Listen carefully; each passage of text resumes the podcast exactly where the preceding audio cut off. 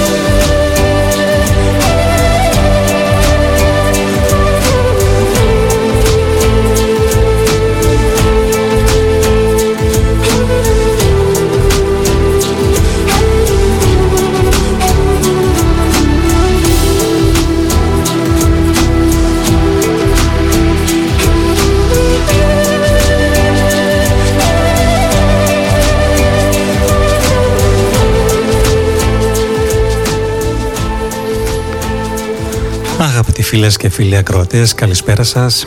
Ακούτε ζωντανά το ράδιο ψυχόραμα και την εκπομπή ψυχοραματιστές. Στα μικρόφωνα μαζί σας για το επόμενο δύο ώρο μέχρι και τις 10 το βράδυ, ο Αντώνης Μικονιάτης. Καλησπέρα Αντώνη. Καλησπέρα Μαρία, καλησπέρα σε όλους. Να σας πούμε πρώτα απ' όλα ότι μας βρίσκεται στην ιστοσελίδα του σταθμού μας, στο ψυχόραμαradio.gr, καθώς και στα social, Instagram και Facebook ως ψυχόραμα κάτω παύλα radio. Σας προσκαλούμε αν θέλετε να μας ακολουθήσετε εκεί, αν δεν το έχετε κάνει ήδη δηλαδή, για να μπορούμε να σας ενημερώνουμε για τα νέα του σταθμού μας. Και επειδή η εκπομπή μας είναι μια εκπομπή διαλόγου, να ξέρετε ότι θα χαρούμε πολύ να έχουμε τη συντροφιά και τη συμμετοχή σας μέσα από τα μηνύματά σας, τα οποία μπορείτε να στείλετε καθ' όλη τη διάρκεια της εκπομπής βέβαια στο Viber ή στο WhatsApp, στον αριθμό 697 43 42 481, επαναλαμβάνω 697 43 42 481 ο αριθμός αυτός είναι και στην ιστοσελίδα του σταθμού μας σε περίπτωση που δεν τον έχετε συγκρατήσει. Το θέμα μας για σήμερα. Να σας ανακοινώσουμε ότι είναι τα όρια. Σε τι χρειάζονται άραγε; Πρώτα απ' όλα γιατί διαλέξαμε αυτό το θέμα; Το διαλέξαμε επειδή μας το προτείνατε αρκετοί φίλοι της εκπομπής μας. Μιας και στην προηγούμενη εκπομπή μιλήσαμε για την αυτοφροντίδα και είπαμε κάποια πράγματα για το πώς φροντίζουμε τον εαυτό μας. Και χωρίς ε, αμφιβολία ένα από αυτά τα πράγματα που περιλαμβάνει η αυτοφροντίδα είναι και τα όρια. Έτσι λοιπόν θα μιλήσουμε στη σημερινή εκπομπή μας για αυτά ακριβώς τα όρια στις διαπροσωπικές μας σχέσεις, πόσο σημαντικό είναι να τα θέτουμε, σε τι μας χρησιμεύουν, τι εξυπηρετούν, ποια εμπόδια και δυσκολίες συναντούμε όταν πάμε να τα θέσουμε και τέλος πώς μπορούμε να τα θέσουμε πιο αποτελεσματικά. Θα μοιραστούμε μαζί σας απόψεις, σκέψεις, προβληματισμούς και γιατί όχι και προσωπικές εμπειρίες. Θα μιλήσουμε για όλα αυτά και για ό,τι άλλο φέρει η ζωντανή μας κουβέντα. Και φυσικά θα χαρούμε πολύ να την απολαύσετε κι εσείς μαζί μας.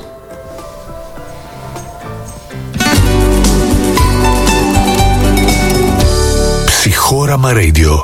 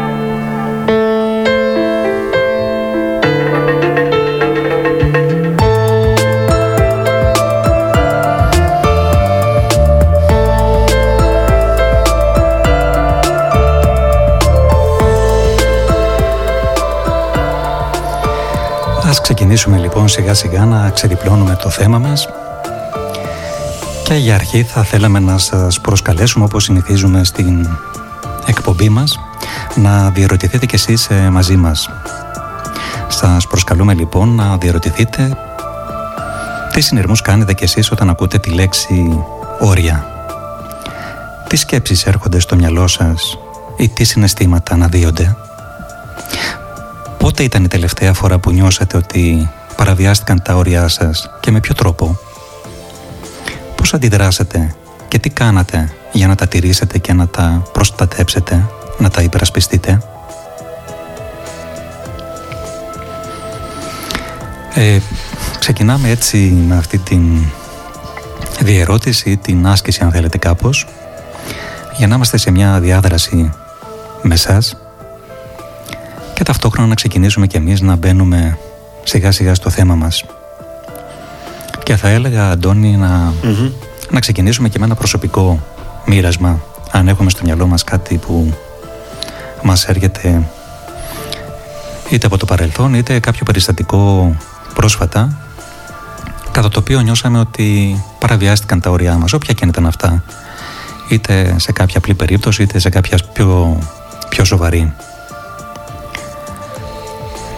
Ναι. Ε, αν έχεις κάτι εύχερο. Ε, ε, κάτι που έχω πολύ έτσι πρόσφατο είναι αυτό στον ηλεκτρικό ένα γεγονός επειδή χρησιμοποιώ το μετρό πολύ συχνά εκεί θα έλεγα κάθε μέρα τίθεται το θέμα με τον α ή β τρόπο αλλά ήταν ένα γεγονός έτσι έντονο όταν κάποια στιγμή σε κάποιο σταθμό εισέβαλαν στην κυριολεξία μέσα στο βαγόνι καμιά δεκαριά παιδιά και μεγάλοι οι οποίοι στρογγυλοκάθεσαν σε όλες τις θέσεις χωρίς μάσκες, χωρίς τίποτα και δεν υπήρχαν όρια ούτε περιθώρια εκεί. και απλώς σηκωθήκαμε όλοι και φύγαμε. Αυτό που σκέφτηκα δεν έκανα τίποτα. Σας απαντώ στο ερώτημά σου. Δεν έκανα δυστυχώς τίποτα για να προστατέψω τα όρια μου. Απλώς σηκώθηκα και έφυγα όπως και οι υπόλοιποι. Παραχωρήσαμε το χώρο και τις θέσεις στους ανθρώπους. Ήταν ένα πολύ έντονο σοκ. Όχι τίποτα ουδενηρό, αλλά χαρακτηριστικό ας πούμε. Χαρακτηριστικό παραβίασης ορίων. Ναι, λίος. Θυμάσαι πώς ένιωσες εκείνη τη στιγμή; Ένιωσα φρίκι. Ένιωσα φρίκι και ομολογώ ότι έκανα και κακές σκέψεις οι οποίες γρήγορα ευτυχώς με εγκατέλειψαν. Δηλαδή δεν ήμουνα και ο φιλικότερος άνθρωπος εκείνη την ώρα για αυτούς. Όχι μόνο γιατί έκαναν αυτή την εισβολή, γιατί αισθάνθηκα ότι πραγματικά αδιαφορούσαν τελείως για, το, για τους υπόλοιπους. Ήταν σαν να ήταν το βαγόνι δικό τους. Αυτό με ενόχλησε πάρα πολύ. Παρά ήταν προκλητικό έτσι που Ήταν πολύ προκλητικό. Ναι. Και θορυβούσαν από εκεί και πέρα συνεχώς, σαν να ήταν ταβερνίων. Αλλά τέλος πάντων αυτό πες ότι κάθε μέρα τίθενται, αυτό που σκεφτόμουν πριν έτσι πως έθετε στο θέμα είναι ότι κάθε μέρα τελικά διεκδικείς το αυτονόητο που είναι τα όρια. Αλλά το συζητήσουμε. Και είχε και μεγάλη έκταση τώρα το περιστατικό που περιέγραψες. Το έκανα λίγο εικόνα. Ήταν μεγάλης έκτασης η παραβίαση, δηλαδή με τόσα άτομα που μπουκάρανε κατά κάποιο τρόπο μέσα στο βαγόνι.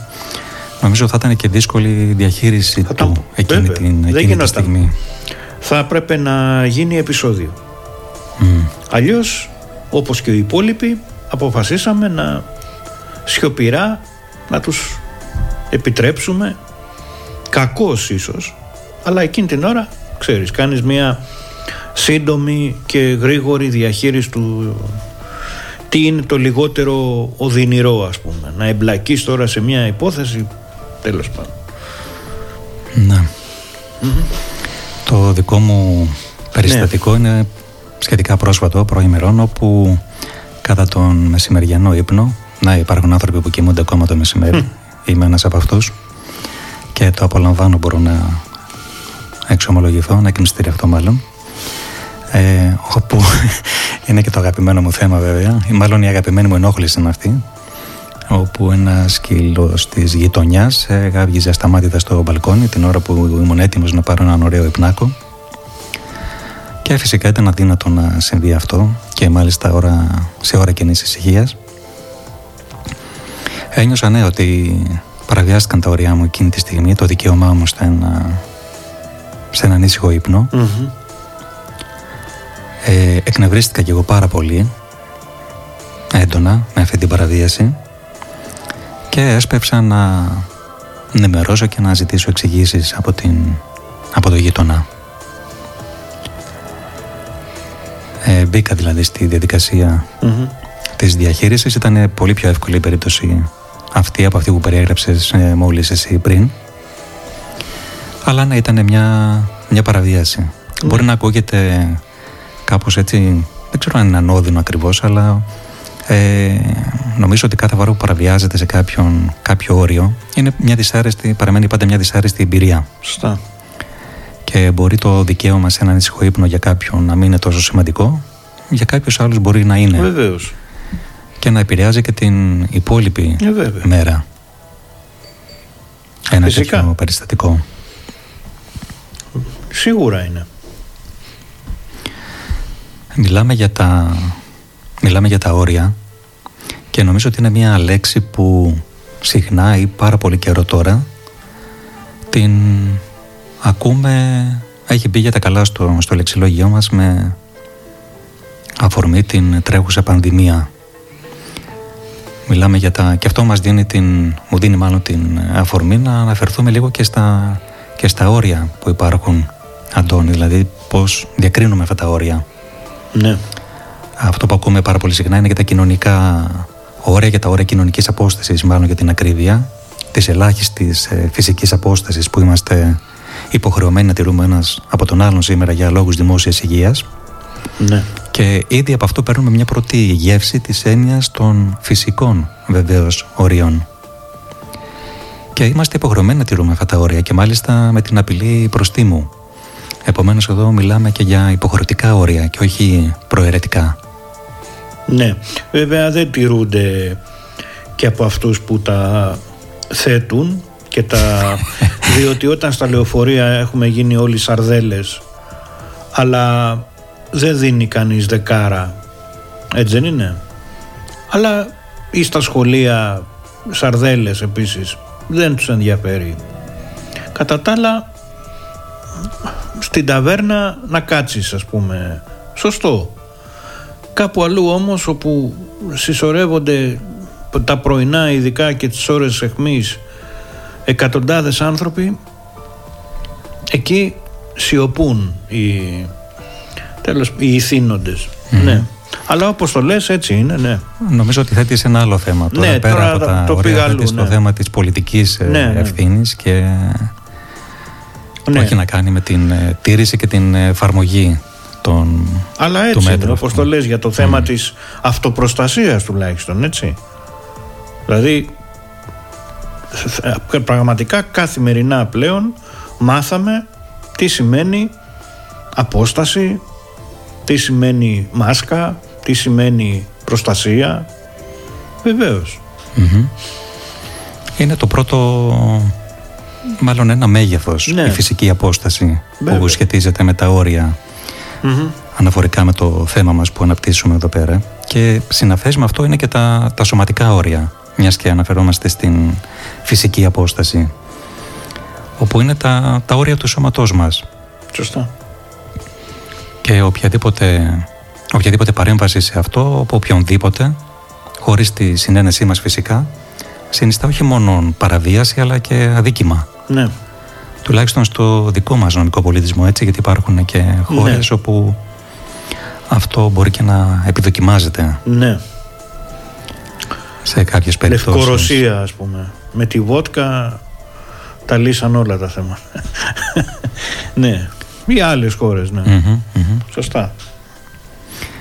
Αντίπερα από τα φυσικά όρια μπορούμε να αναφερθούμε και θα μιλήσουμε κιόλας ε, στη συνέχεια για τα ψυχικά όρια. Μμμ.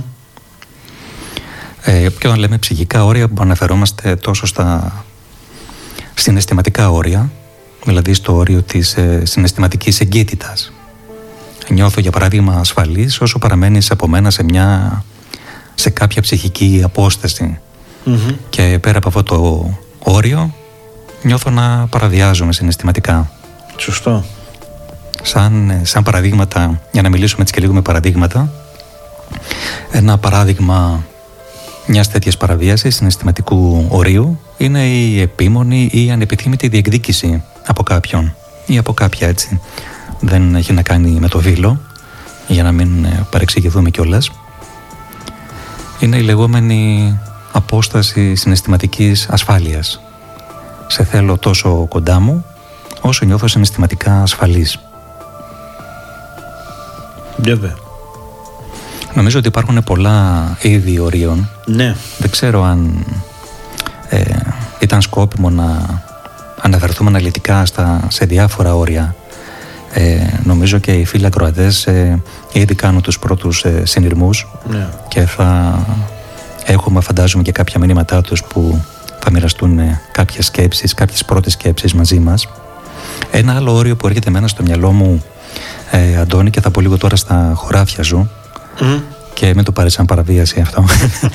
Μπες, μπες. Είναι στα χωράφια των μαθηματικών, μιας και είσαι του Πολυτεχνείου. Ε, έχει να κάνει με το μαθηματικό όριο που διάβασε ένα πολύ ωραίο και ενδιαφέρον ορισμό ότι στα μαθηματικά νοείται ως όριο η διαρκής μείωση μιας απόστασης Έτσι. χωρίς όμως ποτέ αυτή να μηδενίζεται. Ακριβώς. Μου φάνηκε Είναι πολύ... φιλοσοφική Ναι, ναι. ναι. ναι. Ενώ την διαβάζεις σαν μαθηματική έννοια, οι προεκτάσεις που μπορεί να έχει και οι αναλογίες που μπορεί να κάνεις και σε ψυχικό επίπεδο, νομίζω Μπράβο. ότι έχουν πάρα πολύ ενδιαφέρον. Ε, βέβαια. Πολύ ωραία. Καλά το έθεσες, ναι. Βέβαια. Ποτέ δεν φτάνεις στο να αγγίξεις, αλλά τίνεις στο άπειρο, ας πούμε. Ε; Μμμ. Είναι αυτό το τόσο κοντά, Μπράβο. αλλά που ποτέ δεν ταυτίζεται με το έτσι, άλλο. έτσι. Και νομίζω αυτό είναι ένα πολύ ωραίο παράδειγμα που δείχνει αν το πάρουμε, στην, αν το πάρουμε και το εφαρμόσουμε στις διαπροσωπικές μας σχέσεις Μμμ. τουλάχιστον σε κάποιες περιπτώσεις μέχρι ποιου σημείου δηλαδή νοείται αυτό το πλησίασμα του ενός των άλλων μέσα σε μια σχέση Ωραία. Βέβαια. Και εκεί είναι και μια άλλη συζήτηση για το ποια είναι τα όρια, ποια είναι η ταύτιση, τι σημαίνει Πολύ ταύτιση ενδιαφέρον αυτό διότι μέσα στη σχέση κάποιοι κακώς, το λέω ήδη προκαταβολικά, θεωρούν ότι τελειώσανε τα όρια. Δεν υπάρχουν πλέον όρια. Έχουμε σχέση, άρα ας πούμε σου ανοίγω τα σιρτάρια και διαβάζω ό,τι βρω. Παίρνω το κινητό σου και το ψάχνω. Αυτή είναι πολύ ε, ενδιαφέρουσα πτυχή. τι είναι αυτά που λες, δεν γίνονται αυτά; Ναι, ναι. Έλαντε. Άλλα όρια που μπορούμε να αναφέρουμε έτσι, εντελώς επιδερματικά μπορεί να είναι το όριο, το όριο ανοχής που λέμε, ότι αν έχουμε μέχρι αυτό το σημείο και όχι παραπέρα. Ακούμε για το όριο των δυνατοτήτων μας, ότι μπορούμε να φτάσουμε μέχρι εκεί με βάση τις δυνατότητες που έχουμε. Το όριο ζωής μου έρχεται στο μυαλό. Σωστό. Το όριο ταχύτητας. Ναι. Ε, το όριο δακτυλίου για όσοι κυκλοφορούμε Ναι. στο, στο κέντρο της Μπράβο. πόλης. Το απαγορευτικό όριο, ότι μπορείς να φτάσεις μέχρι εδώ και όχι παραπέρα. Μμμ. Υπάρχουν τα νόμιμα όρια αυτοάμυνας, Μμμ. σε ό,τι έχει να κάνει με, ε, με, τα, με αδικήματα. Ναι. Και ενδιαφέρον επίσης έχουν και εκφράσεις που συνδέονται με τα, με τα όρια, που είναι δηλωτικές κιόλας του, της έννοιας και του περιεχομένου των ορίων. Μμμ. Ε, παράδειγμα φράσεις ε, του τύπου «ξεπέρασες τα όρια μου» Ναι. ή «με έφτασες στα, στα όρια μου», «δεν σέβεσαι τα όρια μου», ε, «μπορείς να πας ακόμα παραπέρα», «προχώρησε πέρα από τα όρια των δυνατοτήτων σου» και πολλές άλλες εκφράσεις οι οποίες ε, δίνουν ένα στίγμα για το τι σημαίνει και τι περιεχόμενο έχει η λέξη όρια. Ναι. Τελικά είναι παντού. Στην καθημερινή, στη- στη- στην ζωή μας, αλλά και μέσα μας. Κάνουμε συνεχώς μία διαδικασία τσεκαρίσματος που ποτέ δεν τελειώνει για τα όρια μας. Ακόμα και τα γεωμετρικά μας όρια. είναι μια ενδιαφέρουσα πτυχή αυτή. Είναι σχεδόν ένα στοχασμός δηλαδή. Μέχρι πού απλώνεται το χέρι μου ας πούμε. Έτσι δεν είναι. Πολύ Ναι. άλλη διάσταση. Είναι μια υποκειμε... ένας υποκειμενισμός βέβαια εδώ διότι ακόμα και αν σου δοθεί το ελεύθερο το απλώνεις το χέρι. Αυτοθέσμηση δηλαδή. Έτσι δεν είναι. Ναι. Ναι. Αυτοθέσμηση, αυτοπεριορισμός. Αυτοπεριορισμός. Γιατί η πρώτη γεύση που έχω και εγώ όταν χρησιμοποιώ τη λέξη όριο είναι ο περιορισμός. Ναι. Το όριο είναι ένας περιορισμός. Περιορίζω δηλαδή με αυτό, είτε εμένα τον ίδιο, οπότε μιλάμε για αυτοπεριορισμό όπως το είπες και εσύ, είτε τους άλλους ή προσπαθούμε να τους περιορίσουμε. Αλλά σχετικά με τους περιορισμούς και τα όρια αυτά που θέτουμε είτε σε εμάς τους ίδιους είτε στους άλλους θα μιλήσουμε στην συνέχεια. Ναι.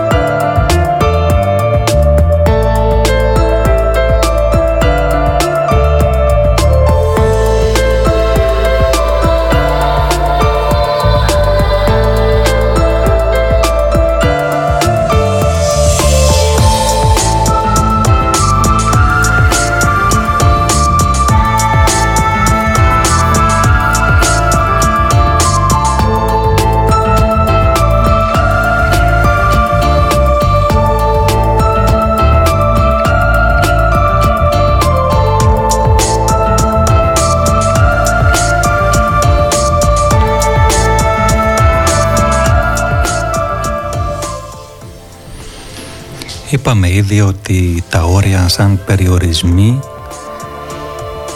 ε, τα θέτουμε είτε στον ίδιο μας τον εαυτό είτε στη σχέση μας με τους, ε, με τους άλλους. Και σκεφτόμαστε τώρα φωναχτά ε, σε ποιες περιπτώσεις ας πούμε θέτουμε ε, αυτούς τους περιορισμούς ε, στον εαυτό μας. Γιατί μπορεί να θέτουμε διάφορους ε, περιορισμούς, όχι μόνο, ε, όχι μόνο στις σκέψεις μας, μπορεί να θέτουμε περιορισμούς στα, στα συναισθήματά μας, στις επιθυμίες μας, στη σεξουαλικότητά μας, στις παρορμήσεις μας. Ε, μια σειρά από περιορισμούς που τους θέτουμε για κάποιον συγκεκριμένο λόγο, για κάποιο συγκεκριμένο στόχο. Τα προσωπικά όρια πολλές φορές είναι ε, ένα μέσο και για την επίτευξη κάποιον, κάποιου, κάποιου στόχου. Όταν θέλω για παράδειγμα να, όταν θέλω να χάσω βάρος για παράδειγμα, ακολουθώ ένα συγκεκριμένο ναι. πρόγραμμα διατροφής. Εκεί χρειάζεται να αυτοπεριοριστώ και να θέσω κάποια, κάποια όρια, κάποιους περιορισμούς στην κατανάλωση της ποιότητας και της ποσότητας της τροφής που προσλαμβάνω. Yeah. Ε, δεν ξέρω άλλα παραδείγματα που μου έρχονται τώρα στο μυαλό είναι θα μπορούσε να είναι ο στόχος της οικονομικής ε, της βελτίωσης μάλλον της οικονομικής μου κατάστασης. Θέλω να βελτιώσω την οικονομική μου κατάσταση και γι' αυτό βάζω ένα όριο στις καταναλωτικές μου συνήθειες. Για παράδειγμα θα ψωνίσω αυτό και όχι εκείνο ή αυτό το μήνα θα ξοδέψω τόσα χρήματα σε αυτά τα υλικά αγαθά και όχι περισσότερα. Ή θέλω να ασκήσω ένα συγκεκριμένο επάγγελμα το οποίο απαιτεί από μένα θυσίες στο πώς θα διαχειριστώ το χρόνο μου οπότε εκεί καλούμε να θέσω πάλι τα όρια στον εαυτό μου και να κάνω μια τέτοια διαχείριση του χρόνου ώστε να μπορέσω να αφοσιωθώ και να τον, και να τον πετύχω. Ναι. Είναι μια όψη των ωραίων Αντώνη ήδη αυτή που ε, θέτουμε τώρα που έχει ένα θετικό πρόσημο. Ένα θετικό πρόσημο ακριβώς γιατί και μπορούμε να το χαρακτηρίσουμε θετικό όριο ακριβώς επειδή εξυπηρετεί μας εξυπηρετεί λειτουργικά στο να φτάσουμε εκεί που θέλουμε, στο να πετύχουμε αυτό που θέλουμε. Ναι. Έστω και αν ανακαλύπτουμε ότι ενώ εμείς έχουμε τακτοποιήσει ωραία τα όρια μας ξαφνικά δεν γίνεται το ίδιο και με κάποιους άλλους ας πούμε. Εκεί καλούμαστε πάλι σε μία αναδιαρρύθμιση των πραγμάτων. Γιατί γίνεται, είναι πολύ ρευστά τα πράγματα. Δεν, ε, σε κάποιους τομείς έχουν μια ε, συμπάγια θα λέγαμε τα όρια αυτά. Είναι σαν τα όρια μεταξύ των κρατών. Έχουν μια ρευστότητα. Και υπάρχει και ένα παράλογο εκεί ας πούμε. Εγώ σκεφτόμουν τώρα όσο μιλούσες και κάτι άλλο τι γίνεται με τα εσωτερικά όρια μεταξύ των φορέων μας; Μπαίνει ας πούμε το συνέστημα μέσα στη λογική; Παραβιάζονται όρια εκεί; Mm. έτσι δεν είναι; Πολύ ενδιαφέρουσα διάσταση. Ναι έχουμε και εμείς όρια. Ο εαυτός δηλαδή είναι ένας χάρτης έτσι, ο οποίος έχει τομείς, περιοχές. Ας πούμε ε, η, η φιλοδοξία δεν διασπά κάποια όρια στον ύπνο για να επιτύχεις κάτι μειώνεις τις ώρες του ύπνου σου ας πούμε της ξεκούρασής σου. Έχεις παραβιάσει τα όρια του εαυτού σου. Ποιος βάζει λοιπόν τα όρια; Έχει ένα ενδιαφέρον εδώ. Ποιος μέσα μου βάζει τα όρια; Ποιος; Ο νους. Ε, αυτός που θέλει να πετύχει κάτι συνήθως έτσι δεν είναι; Και το σώμα επίσης βάζει τα όρια τα δικά του.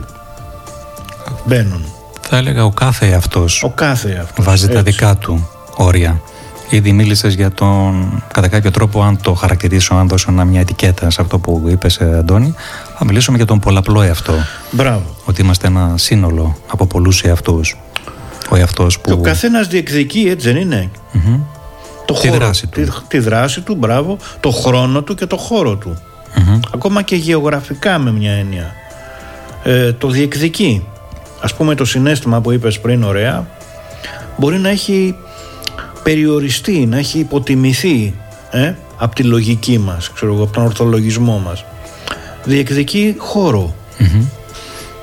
Τα όρια του συναισθήματος Ναι. να έχουν ξεπεραστεί από τα όρια της λογικής ή, Μπράβο. αντίστατα, ή αντίθετα Είναι τα δηλαδή όρια και της μια λογικής. εσωτερική διαρκής Μμ.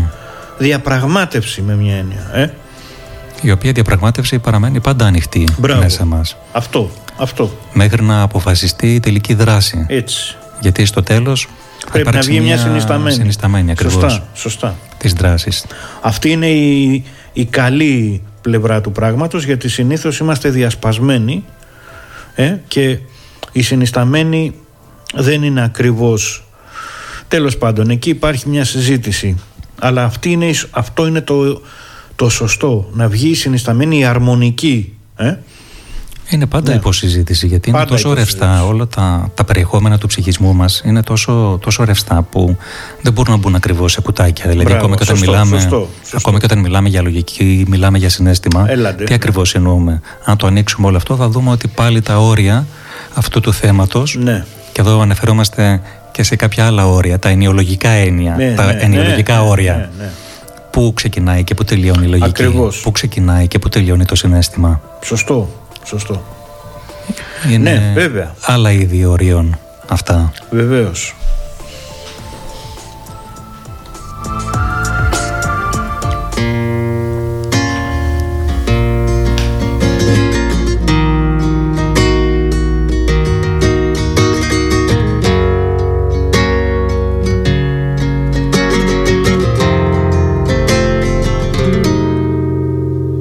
que hay cosas que me digo que no tienen que pasar. Se despiertan del olvido, vuelven para hacerme llorar. Yo me quedaría contigo una, dos, tres noches más si no hubiera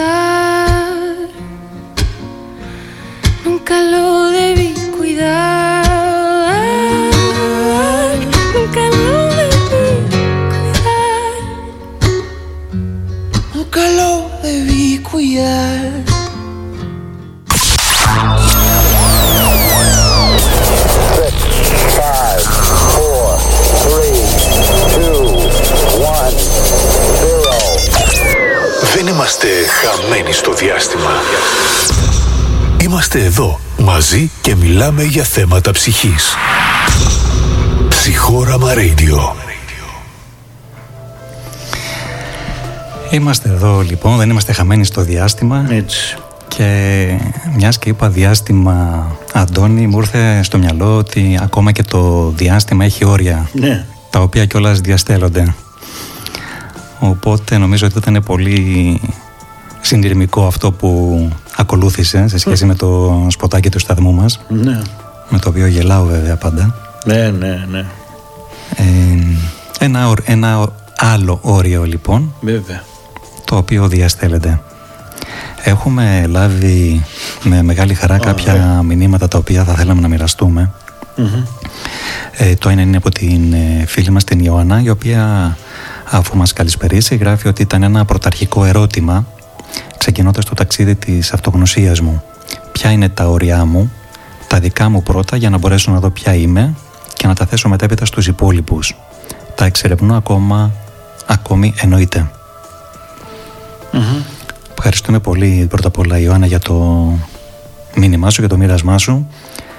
Αυτό που σκέφτομαι διαβάζοντας το μήνυμά σου είναι το, το πώς η αναζήτηση των ίδιων των, των ορίων μας γίνεται ταυτόχρονα και μια κινητήριος ε, δύναμη για την περαιτέρω πορεία μας, για το ταξίδι της ε, αυτογνωσίας, το αυτογνωσιακό. Ποια είναι τα όρια μου; Και μόνο που θέτω αυτό το, το ερώτημα, αυτόματα μπαίνω σε μια διαδικασία, αυτόματα Πολύ κινητοποιούμε, παρακινούμε. Πολύ ενδιαφέρουσα η, Ε, ναι, ωραίο. η διάσταση. Ωραίο το μήνυμα. Και η άλλη όψη που, που θέτει η Ιωάννα ότι χρειάζεται να και είναι σημαντικό να γνωρίσουμε, να γνωρίζουμε αρχικά και τα δικά μας όρια, μάλλον τα δικά μας όρια, προκειμένου να τα θέσουμε, να τα κοινοποιήσουμε και στους άλλους. Όταν έχουμε ένα αίτημα απέναντι στους άλλους με περιεχόμενο το σεβασμό των, των ορίων μας, θα πρέπει να γνωρίζουμε ποια είναι αυτά. Και θα Ακριβώς. πρέπει να είμαστε όσο το δυνατόν πιο σαφείς θα έλεγα. Γιατί και αυτό είναι σημαντικό. Όταν κοινοποιώ τα όρια μου, να είναι σαφή στον άλλον. Να μην υπάρχει κάποιο περιθώριο σύγχυσης, γιατί αυτό θα τα περιπλέξει ακόμα περισσότερο και θα φέρει μια εσωτερική σύγκρουση. Βέβαια θα μου πεις, Σωστό. δεν έγινε και τίποτα. Άνθρωποι είμαστε, θα συγκρουστούμε Ναι. και θα δούμε στη συνέχεια μέσα από αυτή τη σύγκρουση των ορίων, γιατί ίσως και αυτή η σύγκρουση ακόμα των ορίων είναι αναγκαία. Γιατί αυτή η σύγκρουση θα μας κάνει να κοιτάξουμε ξανά μέσα μας και να επαναπροσδιοριστούμε, να επαναπροσδιορίσουμε ποια είναι ακριβώς τα όρια μας ή ποια εννοούμε εμείς ακριβώς σαν όρια δικά μας. Ίσως εδώ ταιριάζει και αυτό το γνωστό ρητό ότι δεν μπορείς να γνωρίσεις ένα όριο αν δεν το παραβιάσεις. Ή αυτό που έλεγε ας πούμε ο Αριστοτέλης ότι για να βρεις τη μεσότητα ήταν ο οπαδός της μεσότητας ο Αριστοτέλης τι να κάνουμε τώρα εντάξει ε, πρέπει να δοκιμάσεις τα όρια σου στην υπερβολή και στην έλλειψη Πώς λοιπόν θα συντονιστείς με τη μεσότητα αν θεωρήσουμε ότι συμφωνούμε δεν πολύ συμφωνώ αλλά Αριστοτέλης είναι αυτός Εντάξει. Σε παρακαλώ. ναι, οκ ε, ναι συνεχώς διαπραγματεύεσαι και βιώνεις και μέσα από τις εντάσεις αυτές αυξομειώνονται εσωτερικά γιατί μπορεί να θυμώσει κάποιος όταν διαπιστώσει ότι πρέπει να έχει όρια σε ένα κοινωνικό γίγνεσθαι έτσι. Και οικογενειακό βέβαια ακόμα. Έτσι. Ένα άλλο μήνυμα από την ε, Μαρία της Κουλία, ψυχοθεραπεύτρια Ωραία. να πούμε, συνάδελφος. Είναι ότι παραβιάζονται τα όρια μου όταν νιώθω πως οι άλλοι με ελέγχουν. Π.χ. είμαι γιατρός και οι άλλοι μου κάνουν υποδείξεις για την αμοιβή μου ή για τις οδηγίες που δίνω. Μμμ. Είναι ένα φαινόμενο που στον επαγγελματικό χώρο θα έλεγα ε, Μαρία ταυτίζομαι αρκετά με το, με το μήνυμά σου όπου πράγματι ο, ο πελάτης που εισέρχεται στο, προσέρχεται στο, στο γραφείο πολλές φορές μπαίνει σε μια διαδικασία να, να ελέγξει ε, με έναν παρεμβατικό θα έλεγα τρόπο ευγενικά το και, λες ναι. ναι, και πολλές φορές με τον τρόπο του επιδιώκει και να επιβάλλει Μμ. ε, είτε το, το πλαίσιο της αμοιβής, το όριο μάλλον της αμοιβής, είτε κάποιον, είτε κάποιον άλλον όρο συνεργασίας. Και εκεί τίθεται βεβαίως ακριβώς το, το θέμα των ορίων. Εκεί καλούμαστε να θέσουμε το όριο. Βεβαίως. Με τον τρόπο μας. Μέχρι πού θα το επιτρέψουμε να φτάσει. Μέχρι ποιο σημείο θα επιτρέψουμε να γίνει μια τέτοια διαπραγμάτευση και με αυτούς τους όρους. Με τον πελάτη στον επαγγελματικό, στο επαγγελματικό γραφείο μας. Σωστά. Ευχαριστούμε πολύ Μαρία για το μήνυμά σου. Ας προχωρήσουμε λοιπόν.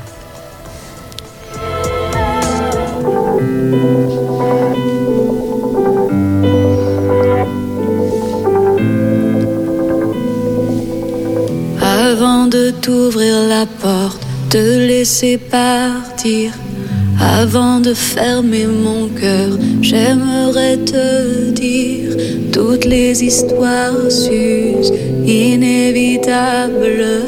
Certaines personnes passent, quittent la table, mais nous, nous étions deux âmes jumelles.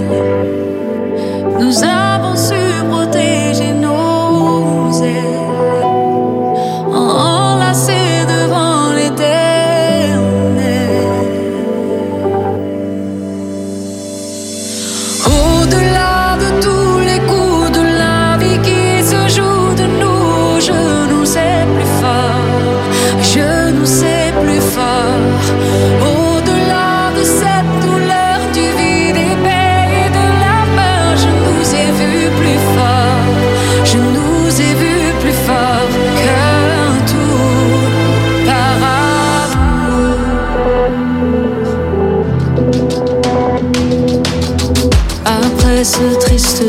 baby.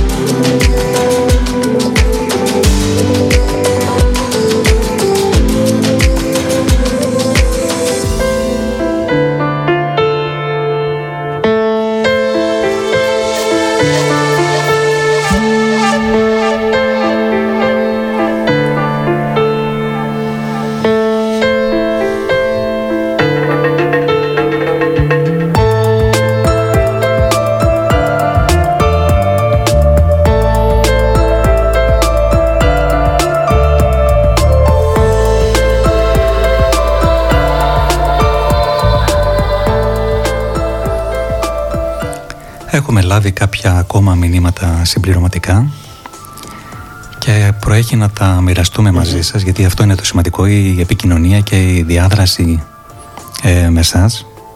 Αυτό δίνει τροφή για περαιτέρω σκέψη και βοηθάει και εμάς το να κατευθύνουμε τη δική μας ε, εκπομπή προς αυτό που προς αυτό που θέτετε εσείς προς τον δικό σας προβληματισμό. Ένα μήνυμα λοιπόν από την Τρεντεφιλιά είναι σημαντικό αφού έχουμε θέσει τα δικά μας προσωπικά όρια να τα εκφράσουμε και στον συνάνθρωπό μας. Διαφορετικά, πώς θα ξέρει τι θέλουμε και τι δεν για να μας κατανοήσει. Έτσι, δίνουμε και στον άλλον την επιλογή να δεχτεί τα όρια μας και να συμβιβαστεί ή να φύγει. Η ελευθερία λοιπόν του ενός σταματά εκεί που αρχίζουν να θίγονται τα όρια της ελευθερίας του άλλου. Και συμπληρώνει η Τρεντεφιλιά ότι σκεφτήκαμε τα ίδια με την Ιωάννα. Ταυτίζεται με το μήνυμα της Ιωάννης mm. εδώ η Τρεντεφιλιά.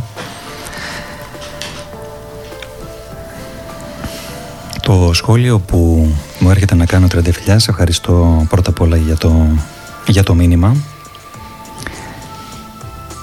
είναι ότι πράγματι είναι, πως, πράγματι είναι τόσο σημαντικό να, να κοινοποιούμε τα όρια μας στον άλλον. Είναι εντυπωσιακό, είναι εκπληκτικά εντυπωσιακό ότι πολλές φορές θεωρούμε δεδομένο ότι ο άλλος τα γνωρίζει τα όρια μας. Ότι γνωρίζει ακριβώς τι περιμένουμε από εκείνον. Σαν να το ξέρει με έναν μαγικό τρόπο, σαν να διαβάζει μια γυάλινη σφαίρα και ανα πάσα στιγμή ενημερώνεται για το τι θέλουμε, τι δεν θέλουμε, μέχρι ναι. που μπορεί να φτάσει ή όχι. Και αυτό αναβίβολα σε μια στενή σχέση, σε μια ερωτική σχέση, συντροφική, αλλά και φιλική, μπορεί να δημιουργήσει παρεξηγήσεις, παρανοήσεις, συγκρούσεις. Βέβαια. Αυτό που λέει η Φιλίτσα και από και από μένα θερμό έτσι χαιρετισμό είναι πάρα πολύ σωστό. Πρέπει γενικώς να συζητάμε. Δεν είναι δεδομένο ότι ο άλλος γνωρίζει. Όσο και αν μας γνωρίζει. Όταν μέσα μας γίνεται συνεχώς αυτή η διαπραγμάτευση, πώς θα τη γνωρίζει ο άλλος; Είναι μια εσωτερική διαδικασία. Εμείς νομίζουμε ότι ο άλλος το έχει κατανοήσει με, μαγικά, με μαγικό τρόπο. Όχι. Πρέπει να γίνεται συζήτηση. Σωστό; Εκείνος νομίζει ότι ξέρει τα όρια μας, εμείς ε, νομίζουμε... Ναι. Και το αντίθετο. Και το αντίθετο. Εκείνος νομίζει, εμείς νομίζουμε. Μια, να αμέσως μια μεγάλη παρεξήγηση. Και με τα νομίσματα αυτά δεν φαίνεται να Ακριβώς. βγαίνει άκρη. Να πω στο σημείο αυτό ότι η Τριανταφυλιά μαζί με την Αναστασία την ε, Αγγελούδη Βέβαια. είναι παραγωγή της ε, εκπομπής Ραντεβού με τα Αγγελούδια στον ελληνικό διαδικτυακό σταθμό, Ράδιο Ελληνάδικο, όπου είχαμε και εμείς την τιμητική συμμετοχή μας, Αντώνη, από όπου και ξεκινήσαμε. Βεβαίως. Κάθε Παρασκευή 7 με 9. Πολύ καλά. Φιλιά και Αναστασία Αγγελούδη. Μια πολύ χαρούμενη εκπομπή. Να σε ευχαριστήσουμε και πάλι φιλιά και να περάσουμε στο μήνυμα του Μάρκου Τσουακιανάκη, συνάδελφος ψυχοθεραπευτής, ένα μήνυμα που λέει ότι εγώ κάνω το δικό μου και εσύ το δικό σου. Εγώ δεν ήρθα σε αυτόν τον κόσμο για να ικανοποιώ τις προσδοκίες σου και ούτε εσύ ήρθες σε αυτόν τον κόσμο για να ικανοποιείς τις δικές μου. Γιατί εσύ είσαι εσύ και εγώ είμαι εγώ. Και αν τύχει και συναντηθούμε θα είναι ωραία. Αν όχι δεν μπορούμε να κάνουμε κάτι. Ε, πόσπασμα του Πέρλτς. Ε, δεν Όπως αναφέρει ε, κάπως λίγο μου το χαλάει εμένα να σου πω την αλήθεια ε, αυτό το τελευταίο αν τύχει και συναντηθούμε αν δεν τύχει ε, δεν μπορούμε να κάνουμε κάτι. Ε, όχι μισό λεπτό λίγο να το, να το δούμε λιγάκι. Να το δούμε λιγάκι να το συζητήσουμε. Αμέσως ε, όχι μπορεί και να μπορούμε να κάνουμε κάτι γι' αυτό. Εγώ... ή να μπορούμε να αλλάξουμε την ροή, τη ρότα της ε, τύχης. Έτσι λίγο για να, κάνω, να φέρω λίγο την αντίρρηση το κάνω Μάρκο περισσότερο και όχι για να... Ναι, κάνουμε μία συζήτηση άλλωστε. Ε, ωραίο, το, ωραίο το μήνυμα, εχμηρό για να σκεφτεί κάποιος ότι σε πρώτη φάση μπορεί να συμφωνήσει ότι εγώ είμαι εγώ και εσύ είσαι εσύ. Τι γίνεται όμως τότε; Ή δεν σχετιζόμαστε ποτέ; Και ο καθένας ζει σε μια τεράστια φούσκα δική του, εγωική, είτε αποφασίζουμε να σχετιστούμε, οπότε αρχίζουν οι συμβιβασμοί τι θα γίνει; Άρα δεν θα, δεν θα πάψω να είμαι εγώ, εγώ και εσύ, εσύ. Αλλά μπαίνουμε σε μια κοινή περιοχή σχέσεις. Δεν θα κάνουμε σχέσεις ποτέ. Θα παραμένουμε ο καθένας στο φρούριό του. Τι είναι αυτό; Κάπως ε, ακούγεται, ε; Ναι.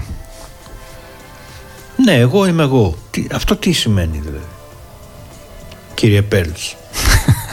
Τέλος πάντων.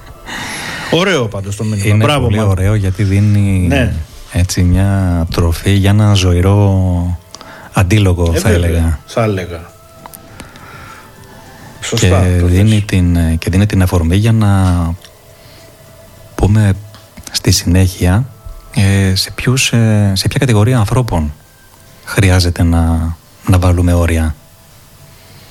Έτσι με αφορμή τα μηνύματα που δεχτήκαμε τελευταία νομίζω ότι ε, θα ήταν ένα καλό σημείο να το συζητήσουμε αυτό. No. Birds flying high, you know how I feel. Sun in the sky, you know how I feel. Breeze drifting on by, you know how I feel. Well, it's a new dawn. It's a new day. It's a new life for me.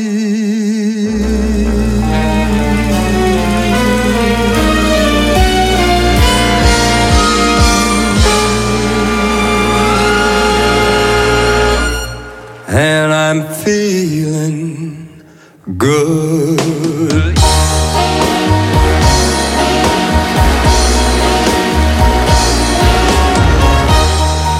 Fish in the sea, you know how I feel. River running free, you know how I feel.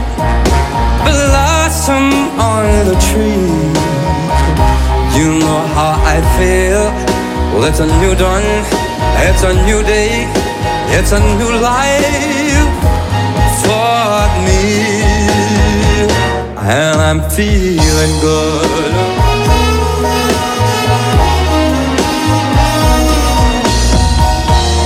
Dragonfly out in the sun. You know what I mean, don't you know? And butterflies all having fun. You know what I mean. Sleep in peace when day is done. Oh, that's what I mean.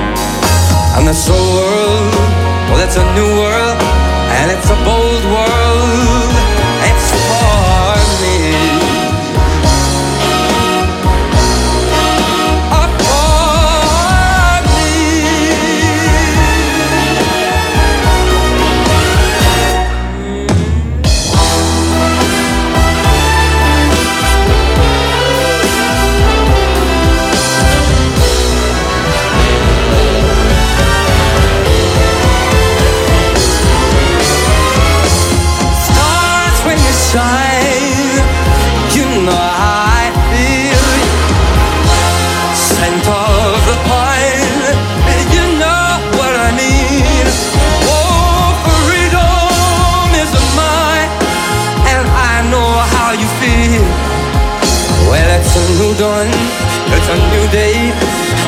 A new life.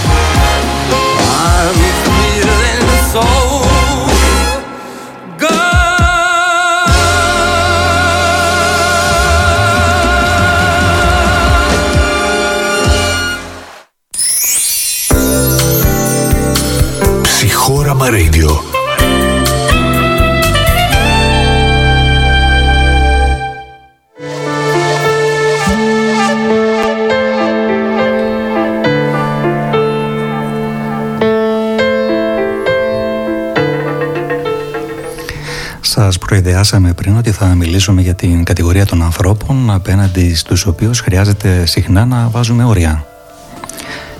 Και θα το κάνουμε λοιπόν. Μία κατηγορία ανθρώπων απέναντι στους οποίους χρειάζεται συχνά να βάζουμε όρια είναι η εξαρτητική τύπη ανθρώπων. Αν για παράδειγμα ένας άνθρωπος έχει την τάση να γατζώνεται εξαρτητικά από πάνω μου αυτό μπορεί να αρχίσει να με πιέζει κατά κάποιο τρόπο. Να αρχίσει να γίνεται ένα μεγάλο βάρος για μένα. Και αυτή ακριβώς η πίεση, αυτό το βάρος να με δυσκολέψει σε μεγάλο βαθμό θα έλεγα στο να θέσω ένα όριο. Είναι δύσκολο. Είναι πιο δύσκολο μάλλον να το θέσω πιο ορθά. Να θέσουμε ένα όριο στην εξαρτητική τάση που εμφανίζουν οι άλλοι απέναντί μας Οπότε απέναντι σε αυτή την κατηγορία των ανθρώπων χρειάζεται να είμαστε σε μεγαλύτερη, σε μεγαλύτερη εγρήγορση. Να μπορέσουμε να το αντιληφθούμε ότι συμβαίνει εκείνη τη στιγμή.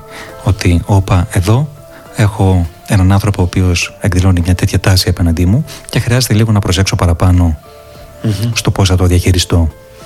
Εμφανίζεται σε αυτές τις περιπτώσεις μεγαλύτερη ανάγκη του να, η ανάγκη της εωριοθέτησης ότι εδώ χρειάζεται να γίνει κάτι. Σωστά. Ναι. Δεν ξέρω να έχεις να σχολιάσεις, ε, Αντώνη, κάτι σε σχέση με αυτό.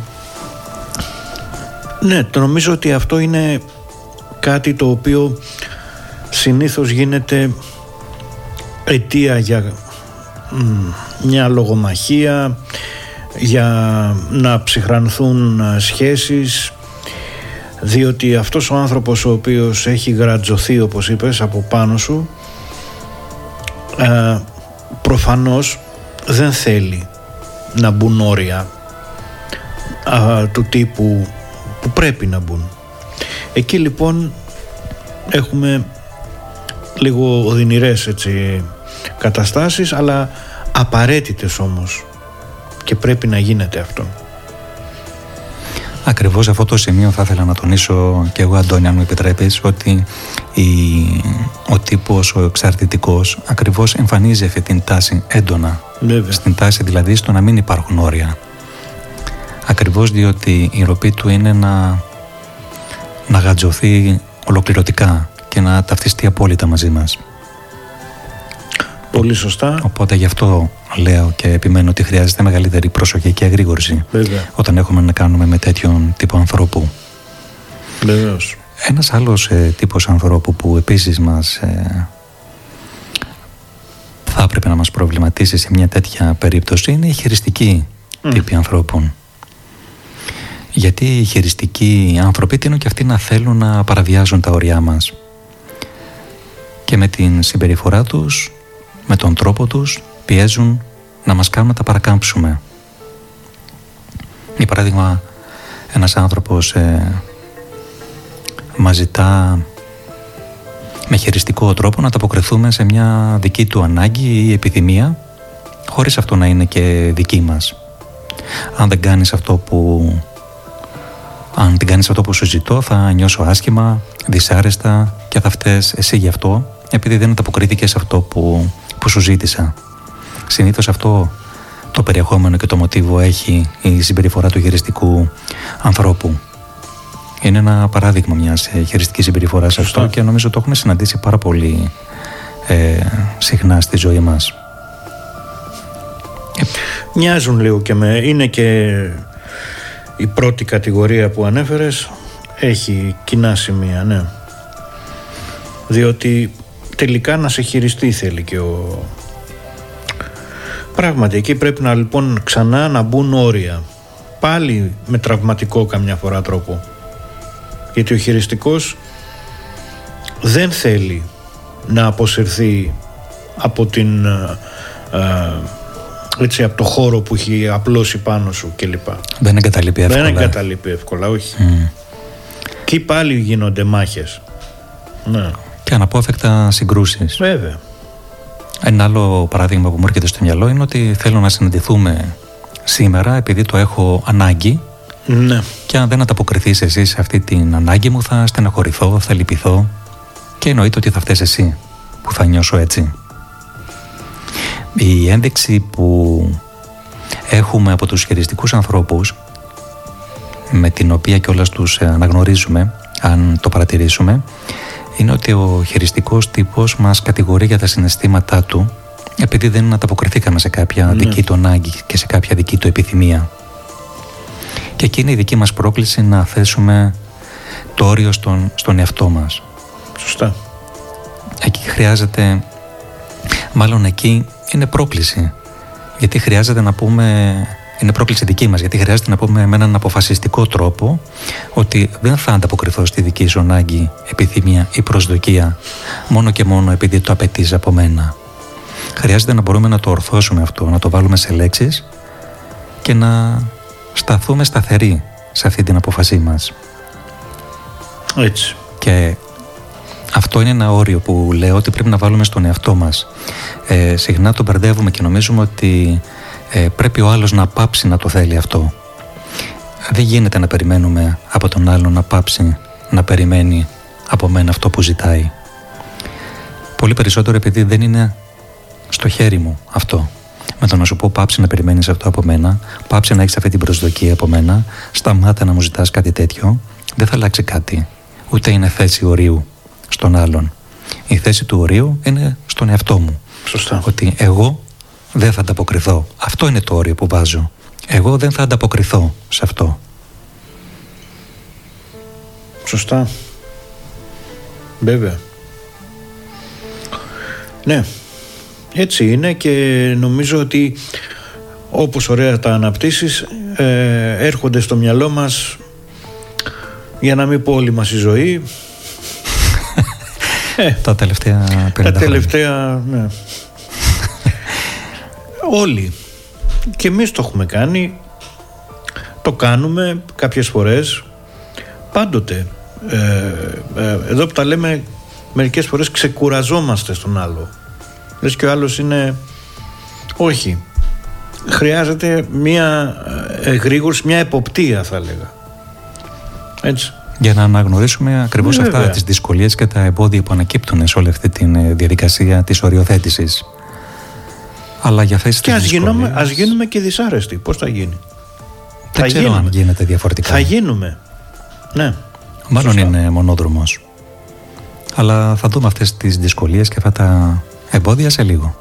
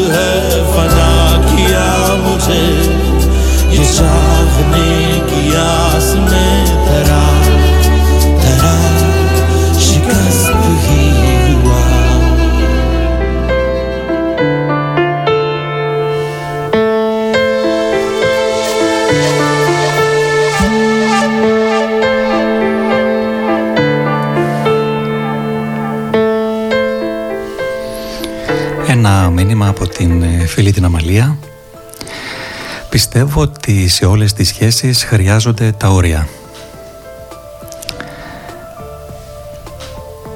Αμαλία είναι ένα Ελιτό. και πλήρες και ουσιαστικό γιατί πραγματικά ε, δεν μπορώ και εγώ να φανταστώ κάτι που να βρίσκεται έξω από το πεδίο των, ε, των ορίων. Και επειδή σήμερα επικεντρωνόμαστε περισσότερο στις διαπροσωπικές σχέσεις, τα όρια στο, στο πεδίο των ε, διαπροσωπικών σχέσεων, νομίζω ότι είναι απόλυτα συνειφασμένα οι σχέσεις με τα, με τα όρια. Δεν μπορώ να φανταστώ το ένα χωρίς το άλλο. Οπότε εμένα με βρίσκει απόλυτα σύμφωνο το, το μήνυμά σου και θα ήθελα να σε ευχαριστήσω κιόλας για, την, ε, για τη συμμετοχή. Ναι. Είπαμε Αντώνη πριν ότι υπάρχουν πολλές δυσκολίες και, και εμπόδια στο να θέσουμε τα, τα όρια Ναι. στους άλλους και μπορούμε να δούμε μερικά τέτοια εμπόδια. Ένα τέτοιο εμπόδιο για παράδειγμα είναι το να λέμε, το να λέμε ναι αντί για όχι.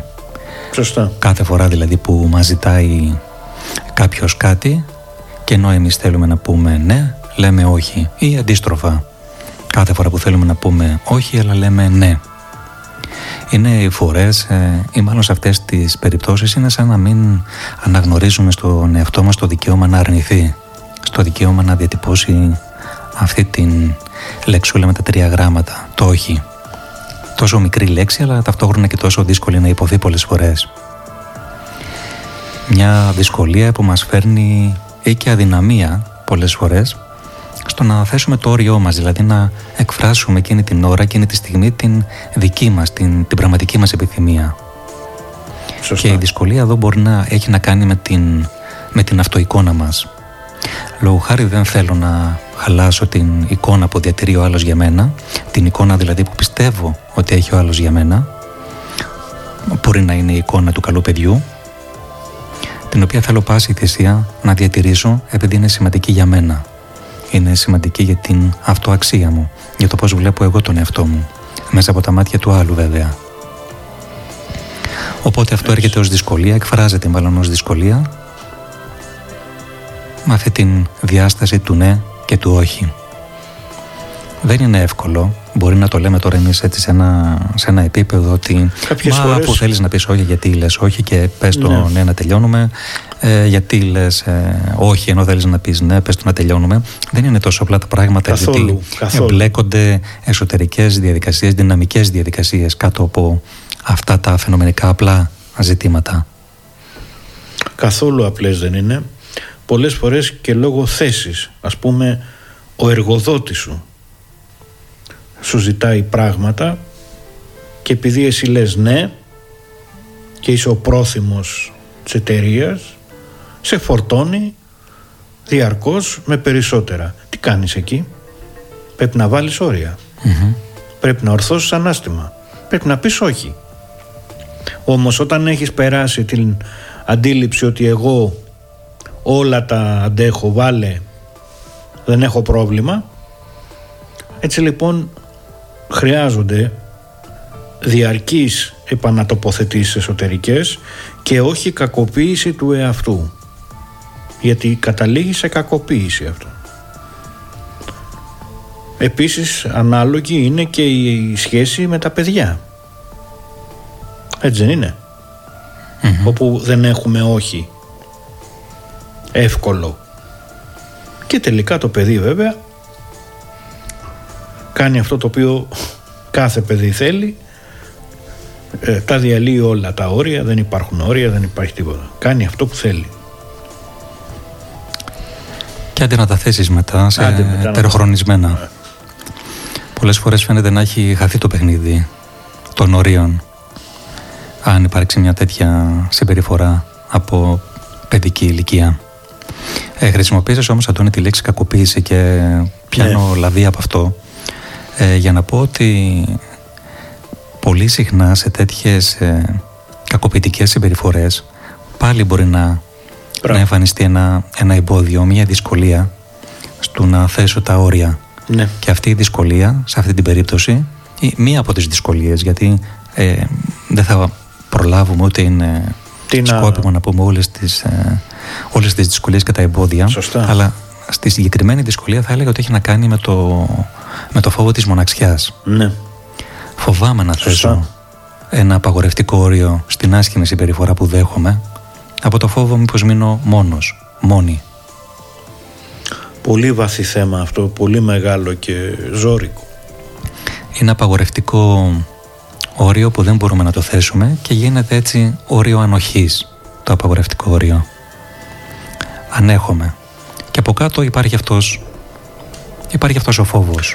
Το οποίο είναι σπηλαιώδης, έτσι. Είναι φρικτός.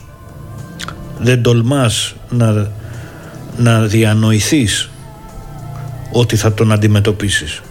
Οπότε, όσο κακοποιητική κι αν είναι η συμπεριφορά, στο τέλος δικαιολογείται κιόλας.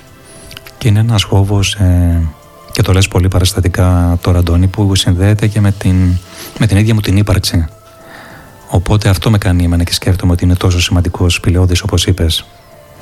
Και εδώ έρχεται το θεραπευτικό κομμάτι Ναι, που έχει να προσφέρει πολλά μια, Μπράβο. μια θεραπευτική εργασία σε ένα, σε ένα επίπεδο ε, προκειμένου να δουλευτούν τόσο, τόσο η ανάγκη μας να είμαστε αρεστοί στους άλλους με κάθε τίμημα όσο και ο φόβος ε, για τη μοναξιά όταν αυτός παίρνει τόσο μεγάλη έκταση μέσα μας τόσο που να μας κάνει να χάνουμε το πραγματικό μας κέντρο να είμαστε σε επαφή με τον ίδιο μας τον εαυτό και να μας βάζει σε μια διαδικασία να ανεχόμαστε ε, τόσο άσχημες ε, συμπεριφορές από κάποιον. πολύ, πολύ ενδιαφέρον θέμα αυτό και θα έλεγα βάζει το στοχασμό στα έγκατα. Και είναι σημαντικό διότι το κατά πόσο βάζουμε ή όχι τα όρια στις ε, διαπροσωπικές μας σχέσεις ε, δείχνει από την άλλη και τη σχέση που διατηρούμε με τον ίδιο μας τον εαυτό. Ε, βέβαια. Να δεις όλα αυτά τα, τα παραδείγματα που αναφέρουμε φαίνεται ακριβώς, ε, Ακριβώς. πώς οι διαπροσωπικές μας ε, σχέσεις λειτουργούν και ως καθρέφτης τις σχέσεις που έχουμε με τον εαυτό μας. Οι άλλοι γίνονται, λειτουργούν ως ο καθρέφτης μας. Αφού σε αυτούς βλέπουμε την, τους δικούς μας φόβους, τις δικές μας ανασφάλειες, αυτό που είπαμε, το φόβο να μην μείνουμε μόνοι, το φόβο να μην αγαπηθούμε αρκετά, Βέβαια. την ανασφάλεια για την αυτοεικόνα μας και πολλά άλλα μπορεί να υπάρχουν εκεί πέρα που χρειάζεται να έρθουν στην επιφάνεια. Ναι. Βέβαια.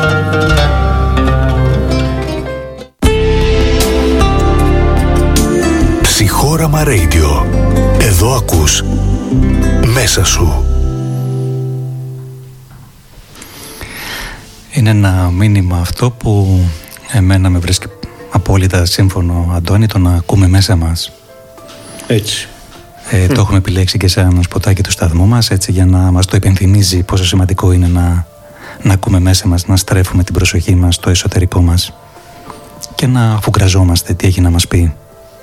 Βέβαια.